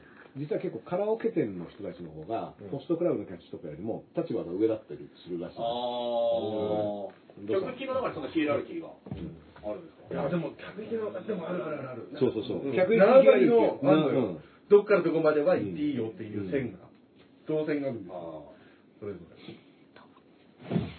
だからなんかまあ、でもさ、そういうことがいろいろ起こっているのに、全部同じルールで全部同じ時間でとかで、なんかうまくいくと思ってる時点でさ、あはい。世の中を知らなさすぎないんじゃないですか、みたいな。ね俺はあんまり守らん、守る人少なくなると思うん今ですよ回は、前回はさ、うん。あのーなんだか最初にその緊急事態宣言が出た時に、じゃあ5月6日までって、再生が結局延長されて、はで、5月、31ぐらいですかね。いや、24とか、24はい。うん。でも、あれをみんなやったわけじゃない。ではい。その時もいろいろどうなんだとか、いろいろ話があったけど、でもあれでもう恋だと思うんだよね。はい。なんか結局、何だったんだみたいな。はい。で、実は、あの時緊急事態宣言やってこういう効果がありましたとか、うん。こういうそれがないんですよ。それを教えてもらってないから、だから、んなんか、んあの、菅さんが会見で、前回の緊急事態宣言から学んだことがいろいろあるって言ってたんだけど何を学んだかうちら聞いてないんですけど、みたいなね。そうのそうそう。勝手になんかそれ、あの、学んだ学んでないとか言うけど、え、何がダメで何が良かったのとかって聞いてないんですけどっていう、小池さんもね、フリップじゃめてね、A マスト見習って映像とかでもあの説明した方がいいような気がしえエヴァのフォントとか使ってね、と思ういやいやいや、読めない、読めない。一つも読めない。ドンドンドン雰囲気、あれ雰囲気で全然読めねえんだよ。うんシン・ゴジラピラみたいなあ感覚があってね。そうそうそう。だから、いや、あのー小池さんのフリップ芸っていうのも、まあ、ツッコミがずっと入ってたら、はいその前回のね、あの、会見の時にフリップがなくてね。はい。で、さすがに、この緊急事態だから、はっていう話をしてたら、ってことは何？今まで緊急じゃないと思ってたの？みたいな 話になるじゃん。何言ってもそう。フリップ、え、フリップ芸やる余裕が逆にあったわけじゃないわ、みたいなね。あの、まあ、あれも事前になって作ったわけだよ。緑色の看板をさ、あの、プリントアウト、金鉱寺とかでプリントアウトしてやってるい。や、今の分かんないですよね。銀行が助かりますよ。銀行がなんかネット対応に結構舵切ったみたいなニュースもありましたね。要は、やっぱり紙を、あの、このコロナで結構釣りに行かなかった人多かったんじゃないですか。うんうん。ライブとかもフライヤー負けだったりするじゃないですか。あ、そうだね。だから結構、あれだったのかな、みたいな。あの、やっぱ上田君話してる時に猫いたと思ってちょうどここで上田君が隠れるっていう。うちの2匹のおばあちゃんがね、はいあのまあ、人が集まってるとね、ああの、あったかいから猫も来るんですよ。なるほど。うんまあまあだからね、ちょっとこれ、緊急事態宣言ね、あのー実際具体的にどういう内容になるのかっていうのはさ、今いろいろ速報とかね、はいはいその大規模イベントどうするとかっていうのも、今出てきてるけど、はい。なんでこれをさ何日からでしたっけ？8、明日、明日、明後日か、明後日。あ、8日なんだ。手をがそんぐらいですよね。そう、本当に。でも多分、明日にはもう内容ずらっと出るでしょ。はい。でも、それもさ、なんだろう、その菅さんの会見の時もさ、決めて全部やれやっていう話を、うん。結局、こう、なんかちょい出しみたいな、はい。リーク記事みたいな感じで出てきて、みんなそれのために、え、これは信じていいの？とか、ね、1000人以下でやんなきゃいけないの？とか、あの会見やるっていうのがなんかあんまりこう見な見て見なくていいものになってきたんですよね。会見だってつまんないの。その ほぼ何も言ってないに等しうい。んもうね。すごいよね。まあ、さあ、僕らとかだったら喋るの好きだからさ、は何時間でもやるけどね。結構適当なこと言っちゃうから。そのことに今日怒られちゃう やっぱりそこを気にしすぎだよねあの人たちは。もう怒られちゃうことを気にしすぎてねそうそうそうそうそうそこじゃないくねみたいな。うん。ね具体的なことを言うことが今一番優先なんじゃないのっていうのはえ。うん。シルベスター・スタローンの話とかした方がよかったね。いや一番ね、うちの親が DVD 送ってきてるから。うんランボー、ラストブラッド。ラストブラッドファイナルはどうなったんだっていうね。ファイナルから12年越しにやるという。だってスタローンさん今74歳ですよ。あだから、菅さんより年上ですよ。74 結構なかなかすごいですよね。すごいっすねうん。そんななかなかないことはステロイドやってないステローン、ステローンでははないっていう。ステローンで長生きしてるいやでもね、厚さすごいよ、体の。ああ確か前のランボーファイナルの時に、スタローンがその、まあ、現在それじゃないですか、うんステロイドかなんかをん運ぼうとしたんですけど、うんやっぱ空港で止められたと。持ち出せないって言って、それで自力で行った。っていうギリギリ張ってきたいことでした、張ったっていううん。エピソードが素晴らしいんですよ。62ですよ、その62歳の時のね。素晴らしい。うんとんでもない人ですよね。とんでもない。そこまでして撮りたい、でも、あの、ああいった70代の人もいるから日本の70代の人たちはちょっとね、うんもうちょい頑張ってほしいなっていうのもありますけどね。なかなか、こう、ちょっと、74歳のスタローンとね、菅さん比べるとね、ちょっと、比べ物いや、比べるとこではないです。スタローンと菅さん比べて、あなたしかいないです。一応、まあ、菅ローン、菅ローン、菅ローン菅ローンシルベスター・菅ローンとして、ローンはどこにいますどこに借金してるうん文組むしか菅ローンを組んでる、菅ローン組んでるよって。なるほどな言い回しがね、うん目立ちますから。まあまあ、あのーまあだからちょっとね、あのー今年始まって一発目のうっかりだけど、はい同時にその緊急事態宣言で、だから9日からはいスタートみたいなことすいませんね、締めっぽい。ねえ、軽いなんか、なんか、トトースポなんかないの、ケーキ屋さん。あのね、うんこれ、ダースさん知ってるかな、うん大阪で買ったんですよ、トースト。大阪のトトースポ？大阪はトースポじゃないでしょ、だって。大スポなんですよ。大スポでしょ、それは。知ってました？うん、そりゃそうです大阪で東京スポーツはないでしょ。これは大スポだっていうか大スポっていう、どっちなのかな？大スポじゃん。大スポでいいんですうん、か大阪だから大スポです。みんな大スポって。で、中が、多分ほぼ一緒なんですよ。あの、その競馬とかが多分地方版になってるまあまあ、そうだ。ね。だからあの、コピペ、コピペしてる人。うん。が。それを発見しました。うん。か、完全なパクリ。違う、違う。会社が。違う会社が、違う会社が、完全に同じ内容を、あの、ちょっとタイトルだけ変えて出してるっていで、うね。その普段の社風的に怒れない。ってう怒れないってね、むむっ、むむって言って飲み込むみたいな。1時間遅れで発行うだん。そうそう、あの、しかもカラーコピーしてる。あ、あのーそう、さっきも話したけど、うん総学に来人にですね、うん倖田來未さんが見に来られていたそうで、あ、出てたね。で、倖田來未さんがなんかある時から来人にハマったと。っていうことをインスタの方でつぶやかれたところ、えーまあちょっと一般の、一部の人ですよ。うん。今度から国家斉唱、倖田來未でもいいんじゃないかっていう、あのーちょっと、まあ、ね、まあ、あの、そう、若旦那さんね。若旦那さん、僕ね、あの、はい面識ないんですけど、若旦那さんは。なんか本名みたいなの出てましたよね。うん若旦那じゃなくて、だから誰か一瞬わかんない。そう、誰か一瞬分かんなかった上に、歌うことによっていよいよ分からなくなった。あの、人、最初の音が多分違ったんだと緊張するでしょうね。最初の音が違ってしまったためで、それがもうずーっと迷子が、あ ずっと、逆にうまいですね、そこに合わせて。いや、だからあれフリースタイル。あうん。フリースタイル国家。うん、フリースタイル国家だったね。うん、完全な自由演奏、自由演技だったよ。っていう、まあ、いや、倖田來未もいいんじゃないかとか、うん。僕個人的には音源でいいんじゃないかなとう思って、ん、もうね、あの口パクで、初音ミクがいいんだよね。間違いないよ。間違いないよ。初音ミクだったら。超高いよ、うん。間違間違えずに歌ったけど。あ いや、手洗おうってう。ん、なんかね、あのー、まあ、倖田來未さんはね、はい。僕、もう20年近く前ですよ。はい。あのー、宇都宮で一緒になったことがあって。宇都宮のライブハウスで一緒になったことがあって、それで、僕ら、僕とサイクル末野君ねはい。い一緒でライブ行って、そしたら、あのもう有名ですか、20年前。まだ有名じゃない。もうちょい、まあでも結構ね、あの、なんだろ浜崎とかじゃないですかね。うん音楽隊が来てるっていうう、うん、ちょっと、でもね、いわゆる大ブレイクはしてない。だって宇都宮のライブハウス出てるぐらいなんだから。そうかんで、ミソノが先売れたもんね。そうだっけ Day After Tomorrow だっけ。ああ、そうか、 Day After Tomorrow か、さすが。倖田來未悔しかった。うん。で、めっちゃ悔しい。いいよあの似てるかどうかわかんねえいや、似てますよ、俺。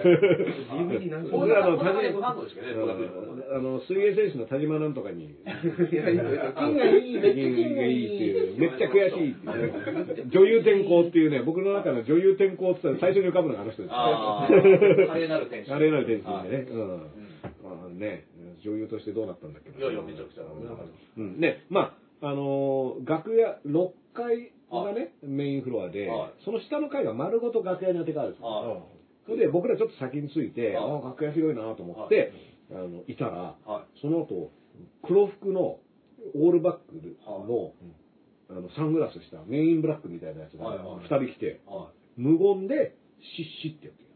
よかったですね、銃突き出されなくて。え、え、え、そうそう。え、で、はい、はい、はいって言われて。こ恋だったじゃないですか、間違って。いや、CC だった。うん。それで、え、え、俺らですか？って言われて、いや、ここ楽屋なんですか？ら、うるせえ、みたいな。ええうるせえって言われで、た。追い出されて、え。何かと思ったら、高田組の楽屋になってさ。え間違って部屋使わないでくださいよ、ダンさん。いやいや、ちょっと今、天秤曲げました俺は、あの、黙って上の階のちっちゃい部屋に。監禁が。で、インソしないんですよね。いやいやいや、本当にあれはひどい目に遭いましたよ。うん。俺の頃どうなったのうん。もう、許せん、許せん。俺はこうだからな。俺は用水は許したけど、こっちは許さない。いやいいよそれはいいんだよまあまあ、そんなことがあったよね。そんなことがありましたじゃないですよ、PS5 の抽選がなんかあったらしいですね、最近。何？プレイステーション5って欲しい人抽選らしいんですよ。ああ。みんなが買えないらしくて、それが5日うんにあったと。アートにエールに落ちた人には優先的にっていうかないの？いや、じゃあ俺はそこは感覚してない。ソニーだから。そんなこと国だから。みたいなそっかそっか。そううんソニーさんでね。ソニーさん。でもなんかすごいですよね。なんか、プレステ4の生産やめても全部5に回す。あ、そんなに素晴らしいんですか ?5 いや、やっぱもう、見込みあり。うん、そう、やっぱ転売とかするやつ多いとか、あと、あーどんどん出すっていうのはドラクエ5が5が面白いから。うん。ドラクエは5も面白いけど、4も面白いよ。あ、もう面白い。うん。天空の花嫁も。3も面白いし。でもなんかさ、あの、ドラクエってさ、映画去年出てたでしょ？ドラクエあれ3。CD、あの、ドラクエユアストーリー。ドラクエユアストーリー。はいはうん。ユアストーリーはドラえもんのやつね。ドラクエユアストーリーだっけ？ユアストーリースタンドバイです。スタンドバイには2がある。うんはい。俺どっちも見てないですけど、うんいや、あれはさ、誰か見た？僕、まだ見れてないです。僕途中はい。一回断念し、今、うん。断念したところで、うん。もうまた見ますよ。僕まだ見てない。いや、なんかあれさ、原作の小説？要は、ドラクエのノベル版があって、そうそれが原作なんだけどう、でも原作ってクレジットはなくて、だけど、街の名前かなんかね。いや、主人公の名前グランバニアが全く一緒なんだよね。はい。その小説のグラングラン浜田じゃなくて。うん。グラン浜田とかも出れるんだしだ。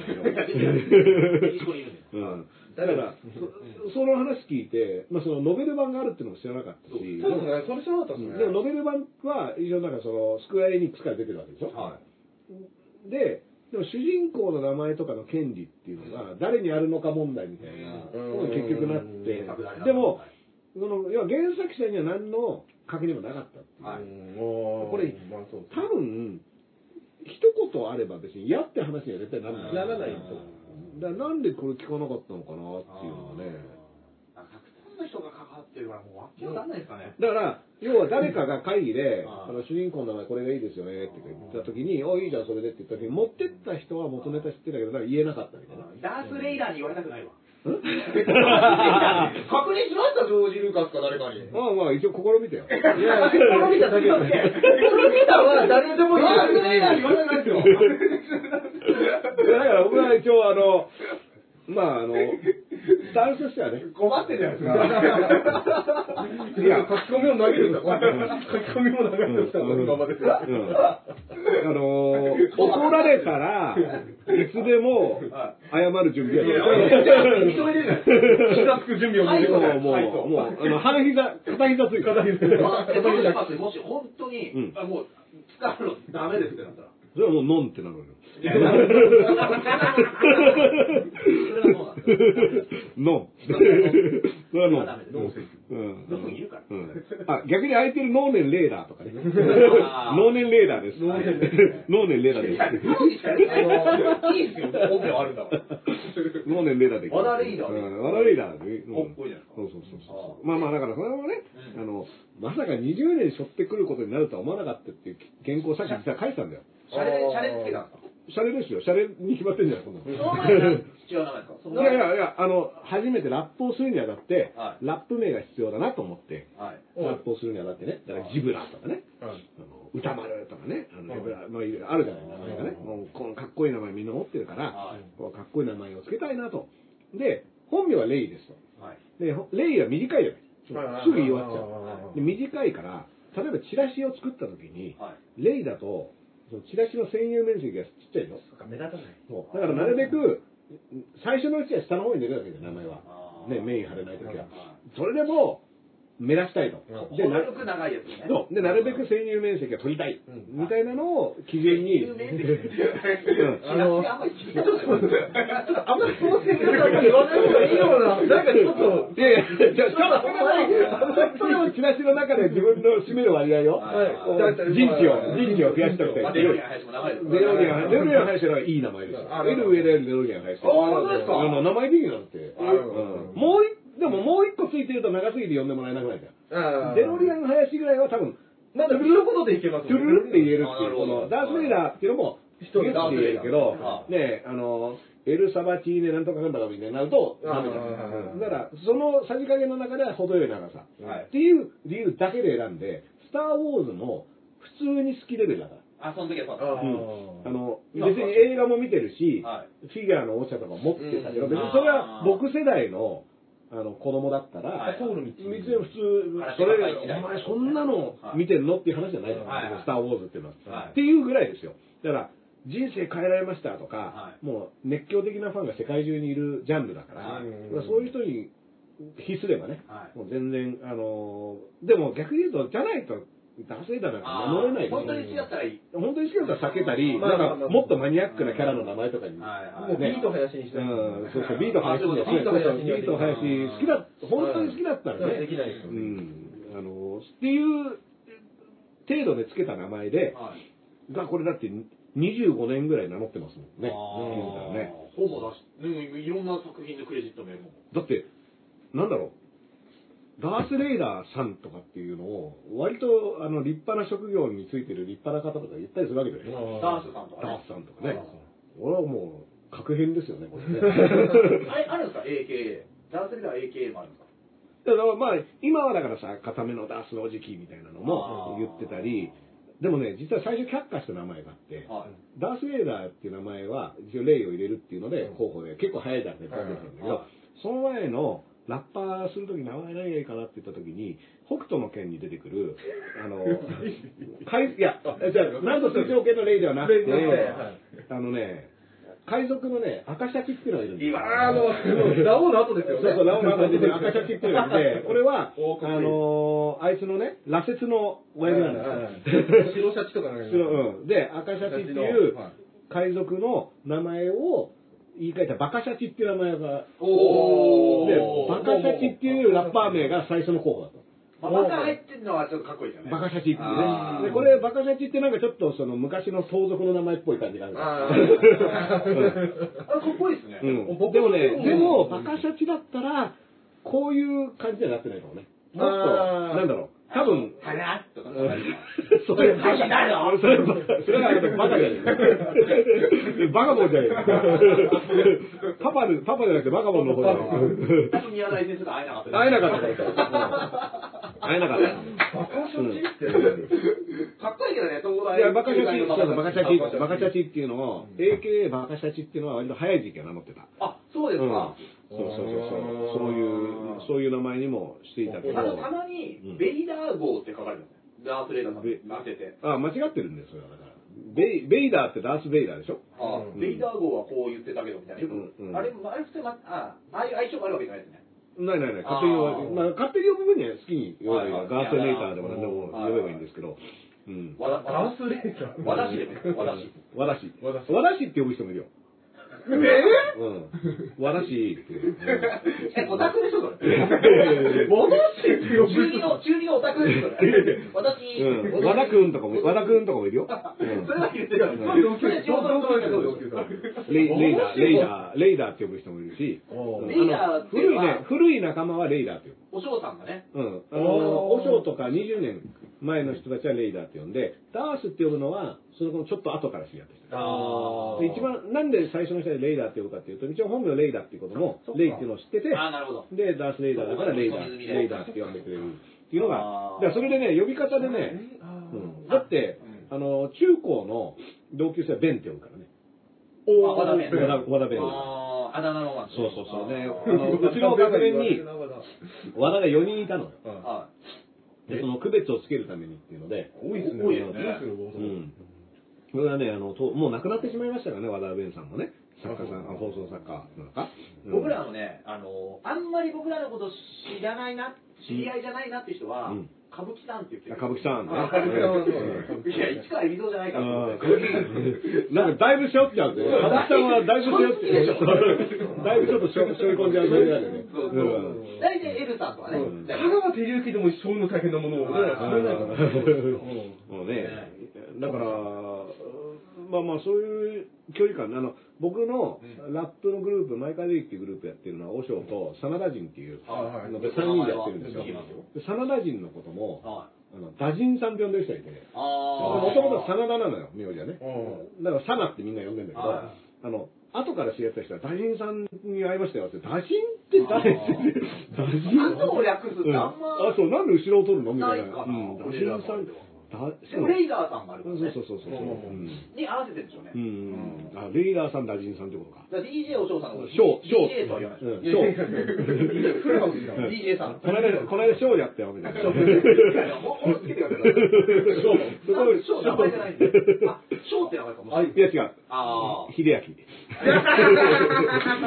秀明です。しかももう早く言わなきゃみたいな。秀明。これは言わなきゃ。そうそう薄井秀明ですから。薄い全部言うじゃん。うんうん薄井秀明。薄井秀明。でも薄井さんっぽくないんだよ、あいつ。え、薄いさんっぽいけどな、俺。本当に？なんか声が薄いから。薄いっぽいいや、声はジャニーズ声って言われてるんだよ、彼。じゃあ、謎のオーディエンスの笑顔。ジャニーズ、ジャニーズ声の和尚さんって言われる。声が高いからさ。ジャニー声って言われてるの。声高いですね。うん。いや、あれがね、だから上田君とかが、上田君とかが、その、ちょうどいいツッコミ声なんですよ。めちゃくちゃ俺、歯聞いてて、ツッコミ声として。強く突っ込んでんのに話が続けられるんですよね。そうそう。おいって言ってもあ、別に止まんないってね。俺なんか、おいとか言うとたまにライブが止まりますから、あ、この人本当に綺麗だね。うん。だから、おいやす効果の逆ってことでしょ？そうそううんあんぐらいやればいいですよね。俺、俺あれ、カーブキック漫才ってカーブキックやっててあの、あれやられたらもう耐えらんないって笑います。鍛えらんない、あのツボいやいや、あのーすごいね、だから、あのおいでやすこがさんのね、あの M1 のネタとかも、あれ、歌が普通にうまいじゃないですか。そうなんですよ、小賀健さうんん。僕らライブ時々一緒うんに。あんだけね、歌がうまいと、その、おなんつうんだろう、笑うところが、あなんつうんだろう、なんか感心しちゃうみたいなね。あうんーそうだからそれをバカバカしい、うんだすげえバランスがいいかうもしれない。ん。だからそれに対しての過剰なツッコミをするわけでしょ。うん。僕、小賀健さんに頼まれてうん、ネタ動画撮影したこと2回やりああ。何の自慢ですうん、だからこれが、あの、エル上田君の M1 との最も距離が近くなった瞬間であった。何だ それいや、だからそれは僕がね、あの、もともと帝京高校にいた松並正信。帝京、後のガンバ大阪のね、松並さんの胸トラップの練習のボール投げを僕がした。あこ れが僕が J リーグに最も近づいた瞬間ですから。ー水道検診のバイト、錦鯉の正則さんに紹介してもらいました。それはなんか、すごく、あの、実向きな感じ。まだあれなんだ。まだうんいやいや、錦鯉さんとかだって、あれはもう需要すごいでしょ、きっと。まあでも来るならいや、もうだから、ライブもまたキャンセルしましたよね。あの、仕事入っちゃって。ああ、なるほど。こうちっちゃい劇場のやつが出れなくなっちゃうっていう。そうですね。まあ、そういうあれなのか。いや、まあまあまあ、本当に素晴らしい。素晴らしいですよ。体調不良かもしれない。やめろ、じじいだね。通通風持ちなんで。そこであ通常僕と一緒だ、通風もしれあーいや、何の暇なんだろ う。遊園地で一緒。まさのりさんと一緒ですよ。あ、高橋さん、あの、ツッコミ賞もしかしたら同い年ぐらいかもしれないですね。あ、そっか。男子42とかなんで。あ。あ、そうかな、そうか今からでもいける。結構、ダースさん世代のうん多いかも。第何世代なの？これは。この年齢は43歳世代。43歳。いや、そのまんまじゃねえたか。あの、田中フリーター世代。お笑いで言うと、なあの、錦鯉さんは第何第何世代なの？あの、ツッコミの人は、うんあの、ピースさんとか同期なんですよ。あ、そうなんだ。そう、野口浩二さんとかう。ん。正成さんの方は、高俊さんと同期のあとにあの、札幌吉本も一緒だったっていう。あ、そうなんだ。やってるんですよ。へえ。あまあまあ、だからキャリア組ですねキャリアっていうのは、あいつは泥つけたって。ノンキャリアノンキャリノンキャリだねノンキャリで、ノンキャリノンキャリで。もう、ジズムなんで。キャリア組はあるんだよ。そうそうそう。キャリアはあるけど。キャリアだけある。ノンキャリ。うんえ、これさ、L 歌舞伎ははいお笑い第何世代あの、あれって厳密には売れた時期なんですよ。だからまだ世代入りしてないってこと世代たただねうん、半端に出た時があるんですよ。なんか、ああ、のまあまた違うね。俺はラフターナイトとかね。深夜のネタ番組とか、番組持っちゃったりしてもんね。だから変な話、4、5、6世代っていうのは言われてないんですよ。うん第3世代からギャリ第7でトーンっていう。町浦ピンクさんも、うんあの結構芸歴とか年齢うん多少あるんですけど、うん第7世代にうん入るんですよ。ああの町浦ピンキさんは第7世代に入ってるの？よ。なんか一時期入ってでこの間さ、なんかの番組で第6世代でロッチさんとかがさ、ああ出ーて、なんか第6世代って扱いで出てて、えー。たけしさんがテレビで、この前、俺第一なんだ、第一らしいな、みたいな、なんか言ってましたね。あそうなの？第一か第二なんだだからテレビ始まりなのかな。うん。あそういうこテレビ始まりで安清はじゃあ第ゼロゼロ世代みたいなの？あー。そうねまあ、そこは一色たなのか。一色たなのかね。うん。遠見さんとかはそれどうなってるの？マイナスで。マイナス？マイナス1世代。紀元前ね。エピソード、エピソード、なんか、ゼロ世代エピソードゼロなんかね、スター・ウォーズ的なだからこう、あの、割と定義が曖昧なまま使われてるじゃない。あ、そう、そうだったう。はいはいはい。そんななんか、なんかがノリで言い出したらしいですよ、第7世代。で、ヒップホップもさ、なんか世代とか言うけどさ、ダースさんは。僕第2くらいは、いやいやいやいやえーっとね、そうね第一世代が聖光さんとかは、い。高木寛さんとか、うん。この80年代の方々で、まあ、第二が、それこそ、ジブラさんとうん。か、ライムさん、歌丸さんとか、イーストエンドプラスよりは。もう、あの人たち実は昔からいるけど、まあ、第二なのかな、売れた。あおあのだってイーストエンドプラスあのユリの「あのだよね」のはい。作詞はライムスターのマミー・ディさんだから、おー、へーにあ歌丸さんも出てるしもう、もういいです、絶対、だよね。あれはだからあの FG クルーっていうライムスターとかのクルーのメンバーだから、イーストエンドっていうのは。第何です第3か4ぐらいいや3っていうのがその後の、えーまあ、ニトロマイクロフォンアンダーグラウンドっていうグループラッパガリアとかもそこに入るのかな。ああ、いい名前ですよね、ラッパガリアって。ラッパガリアはいいかっこいいですよね。うんラッパガリア。バーガリアのガはあれだよね。うん我我です。我ガッテムのガそうで僕ラッパガリアの うん。それ虫の場だから。うん。そうそう、あの裏の名前ラッパガリアラッパガリアも虫の蛾だったらちょっとだいぶ言うね我です。我我か、我か。で僕らはそのラッパガリアに紹介されてレコード会社に。ガリアのあのメンバーにこいつら面白いよって言ってデモテープを P ワインに持ってってもらってうん。決まったからガリアよりは下なんだけどラッパさんの。ラッパさんのラッパさんの下なんだ。け どいや、正論ガンじゃないんだから。お笑いのね。うん。正論ガンじゃないのだから一応僕らはラッパさんのおかげで、気に入っちゃった、ラッパさん。まあだからあの本当にお世話になってる先輩なんだけど、そうなんただ、要はうちらはそういったその直の師匠的なものは持たないあっていう意味では初めてぐらい。ダウンタウン的な。そう。あの、要は何かの派閥に属してそこから吸い上げられていくっていううん。手段ではなくデビューしている。のダウンタウン。ではない。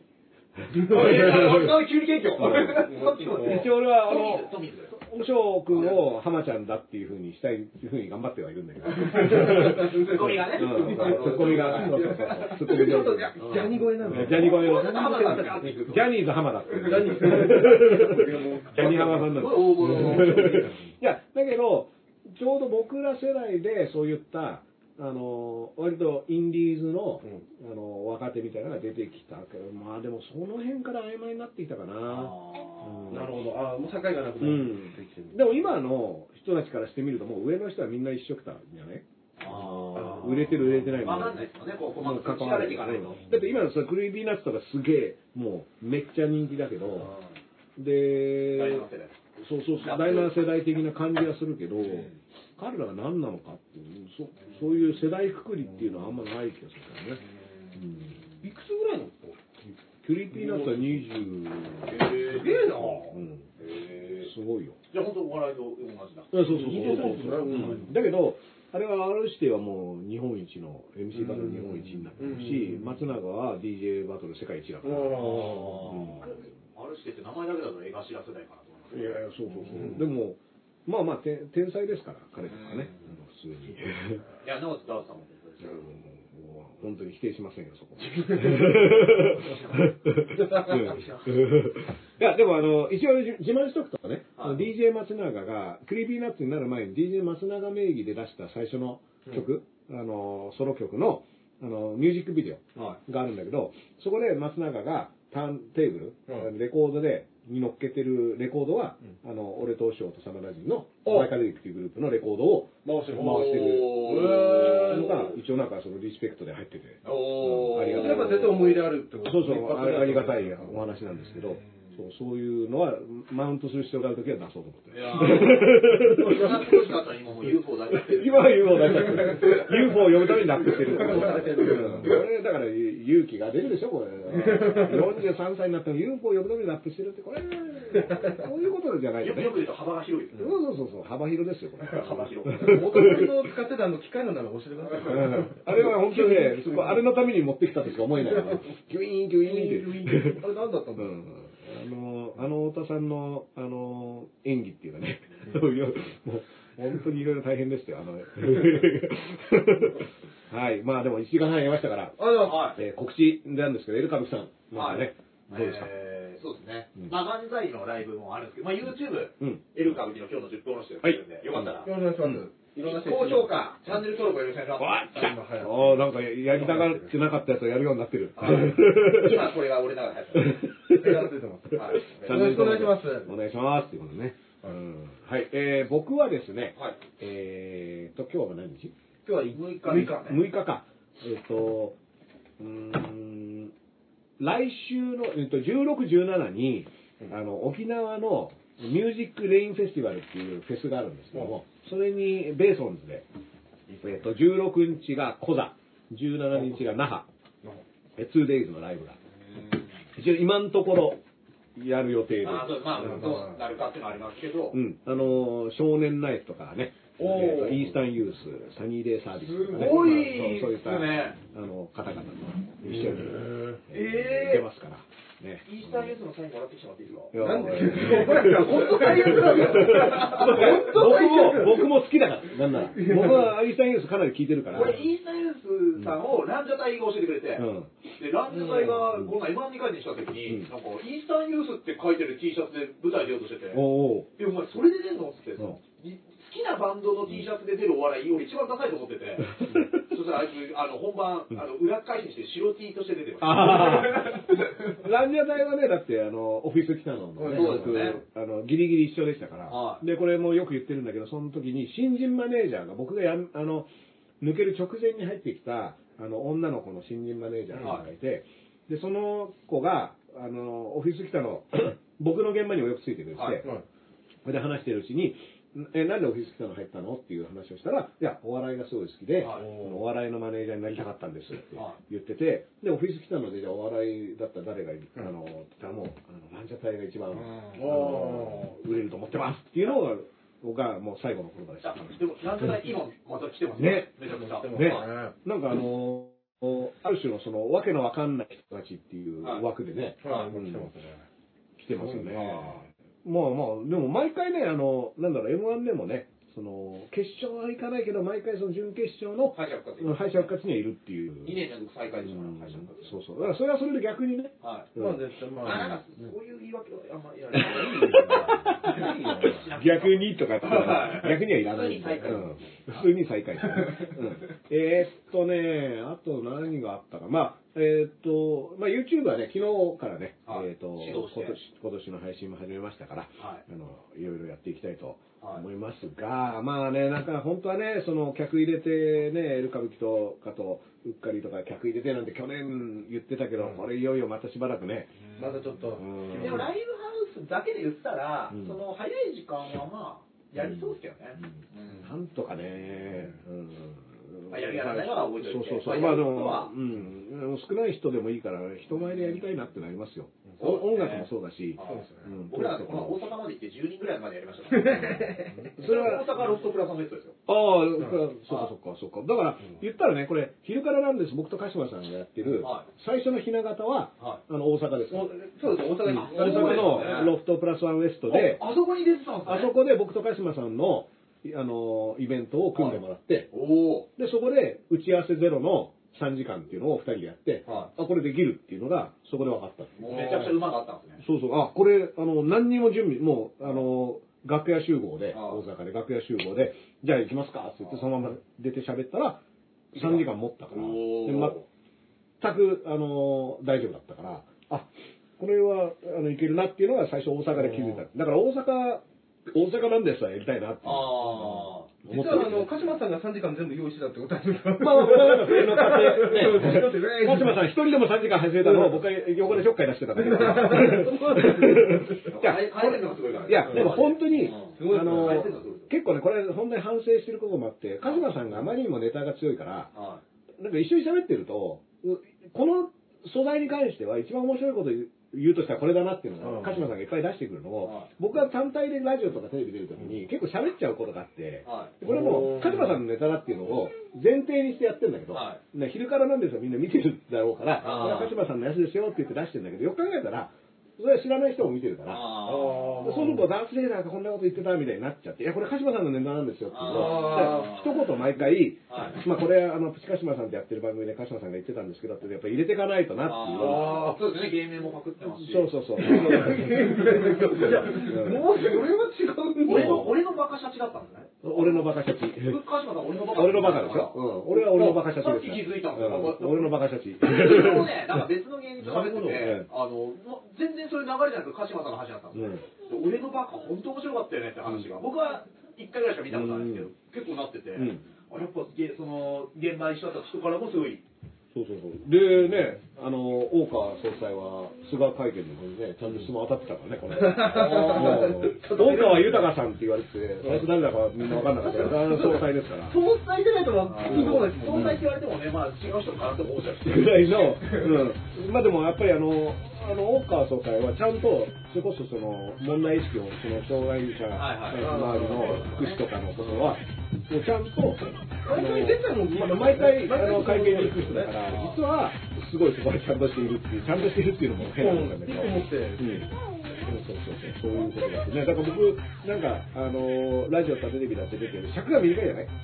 その、一言。に、その、いろんなことを言いながら、勝間さんだと多分一番面白いことが多いわけで。だからそれをでも、こう、憑依してね、言っちゃうんだけど、よく考えたら、これは鹿島さんのですっていうのは、ちゃんとなんか、なんかこう、うまくこう、関係者が押せるのかなみたいな。しかしまあ、マルチ鹿島みたいなのを 押して喋りたいんですよね。ああ、毎回こう、あの、ピンで鹿島っていうのを出してからこう。い。や僕うん。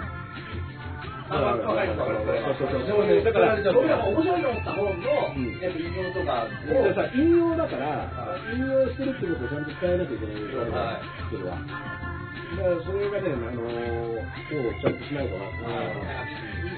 面白いと思った、こともあるよねだ。から昼からなんですで、を見てれば春日さんに言ってたっていうことがわか？るんだけど。そうね、昼からなんですが、一応ね、昼からなんです？よ、今ね、あの、若干僕の中で一方的な目標としては、昼なんですよにも長くやる。あの向こうが先に倒れてくれれば。いやいやいやいやいや前にしてたら俺らさ楽しみないそのパパクリパクリにならないんじゃないかなみたいな。あって仮だったのにもうなんか前向きなんですよ今そうそうまあまあまあそういうこともありますけど。はい。はいはい。はい。ということでね、今年もうっかりね、えー、なんだかんだもう65回やりましたけど、はい。えー、これからもあの何回目標ますか？もう66回を目標に。大事うん。一歩一歩。うん。一歩一歩こう、今年も2021年もよろしくお願いしますということね。よろしくお願い。しますはい、片目のダンスの方に聞こえますだと。エルカビのエルガ同じくデロリアン1でした。はい、皆さんさようなら。「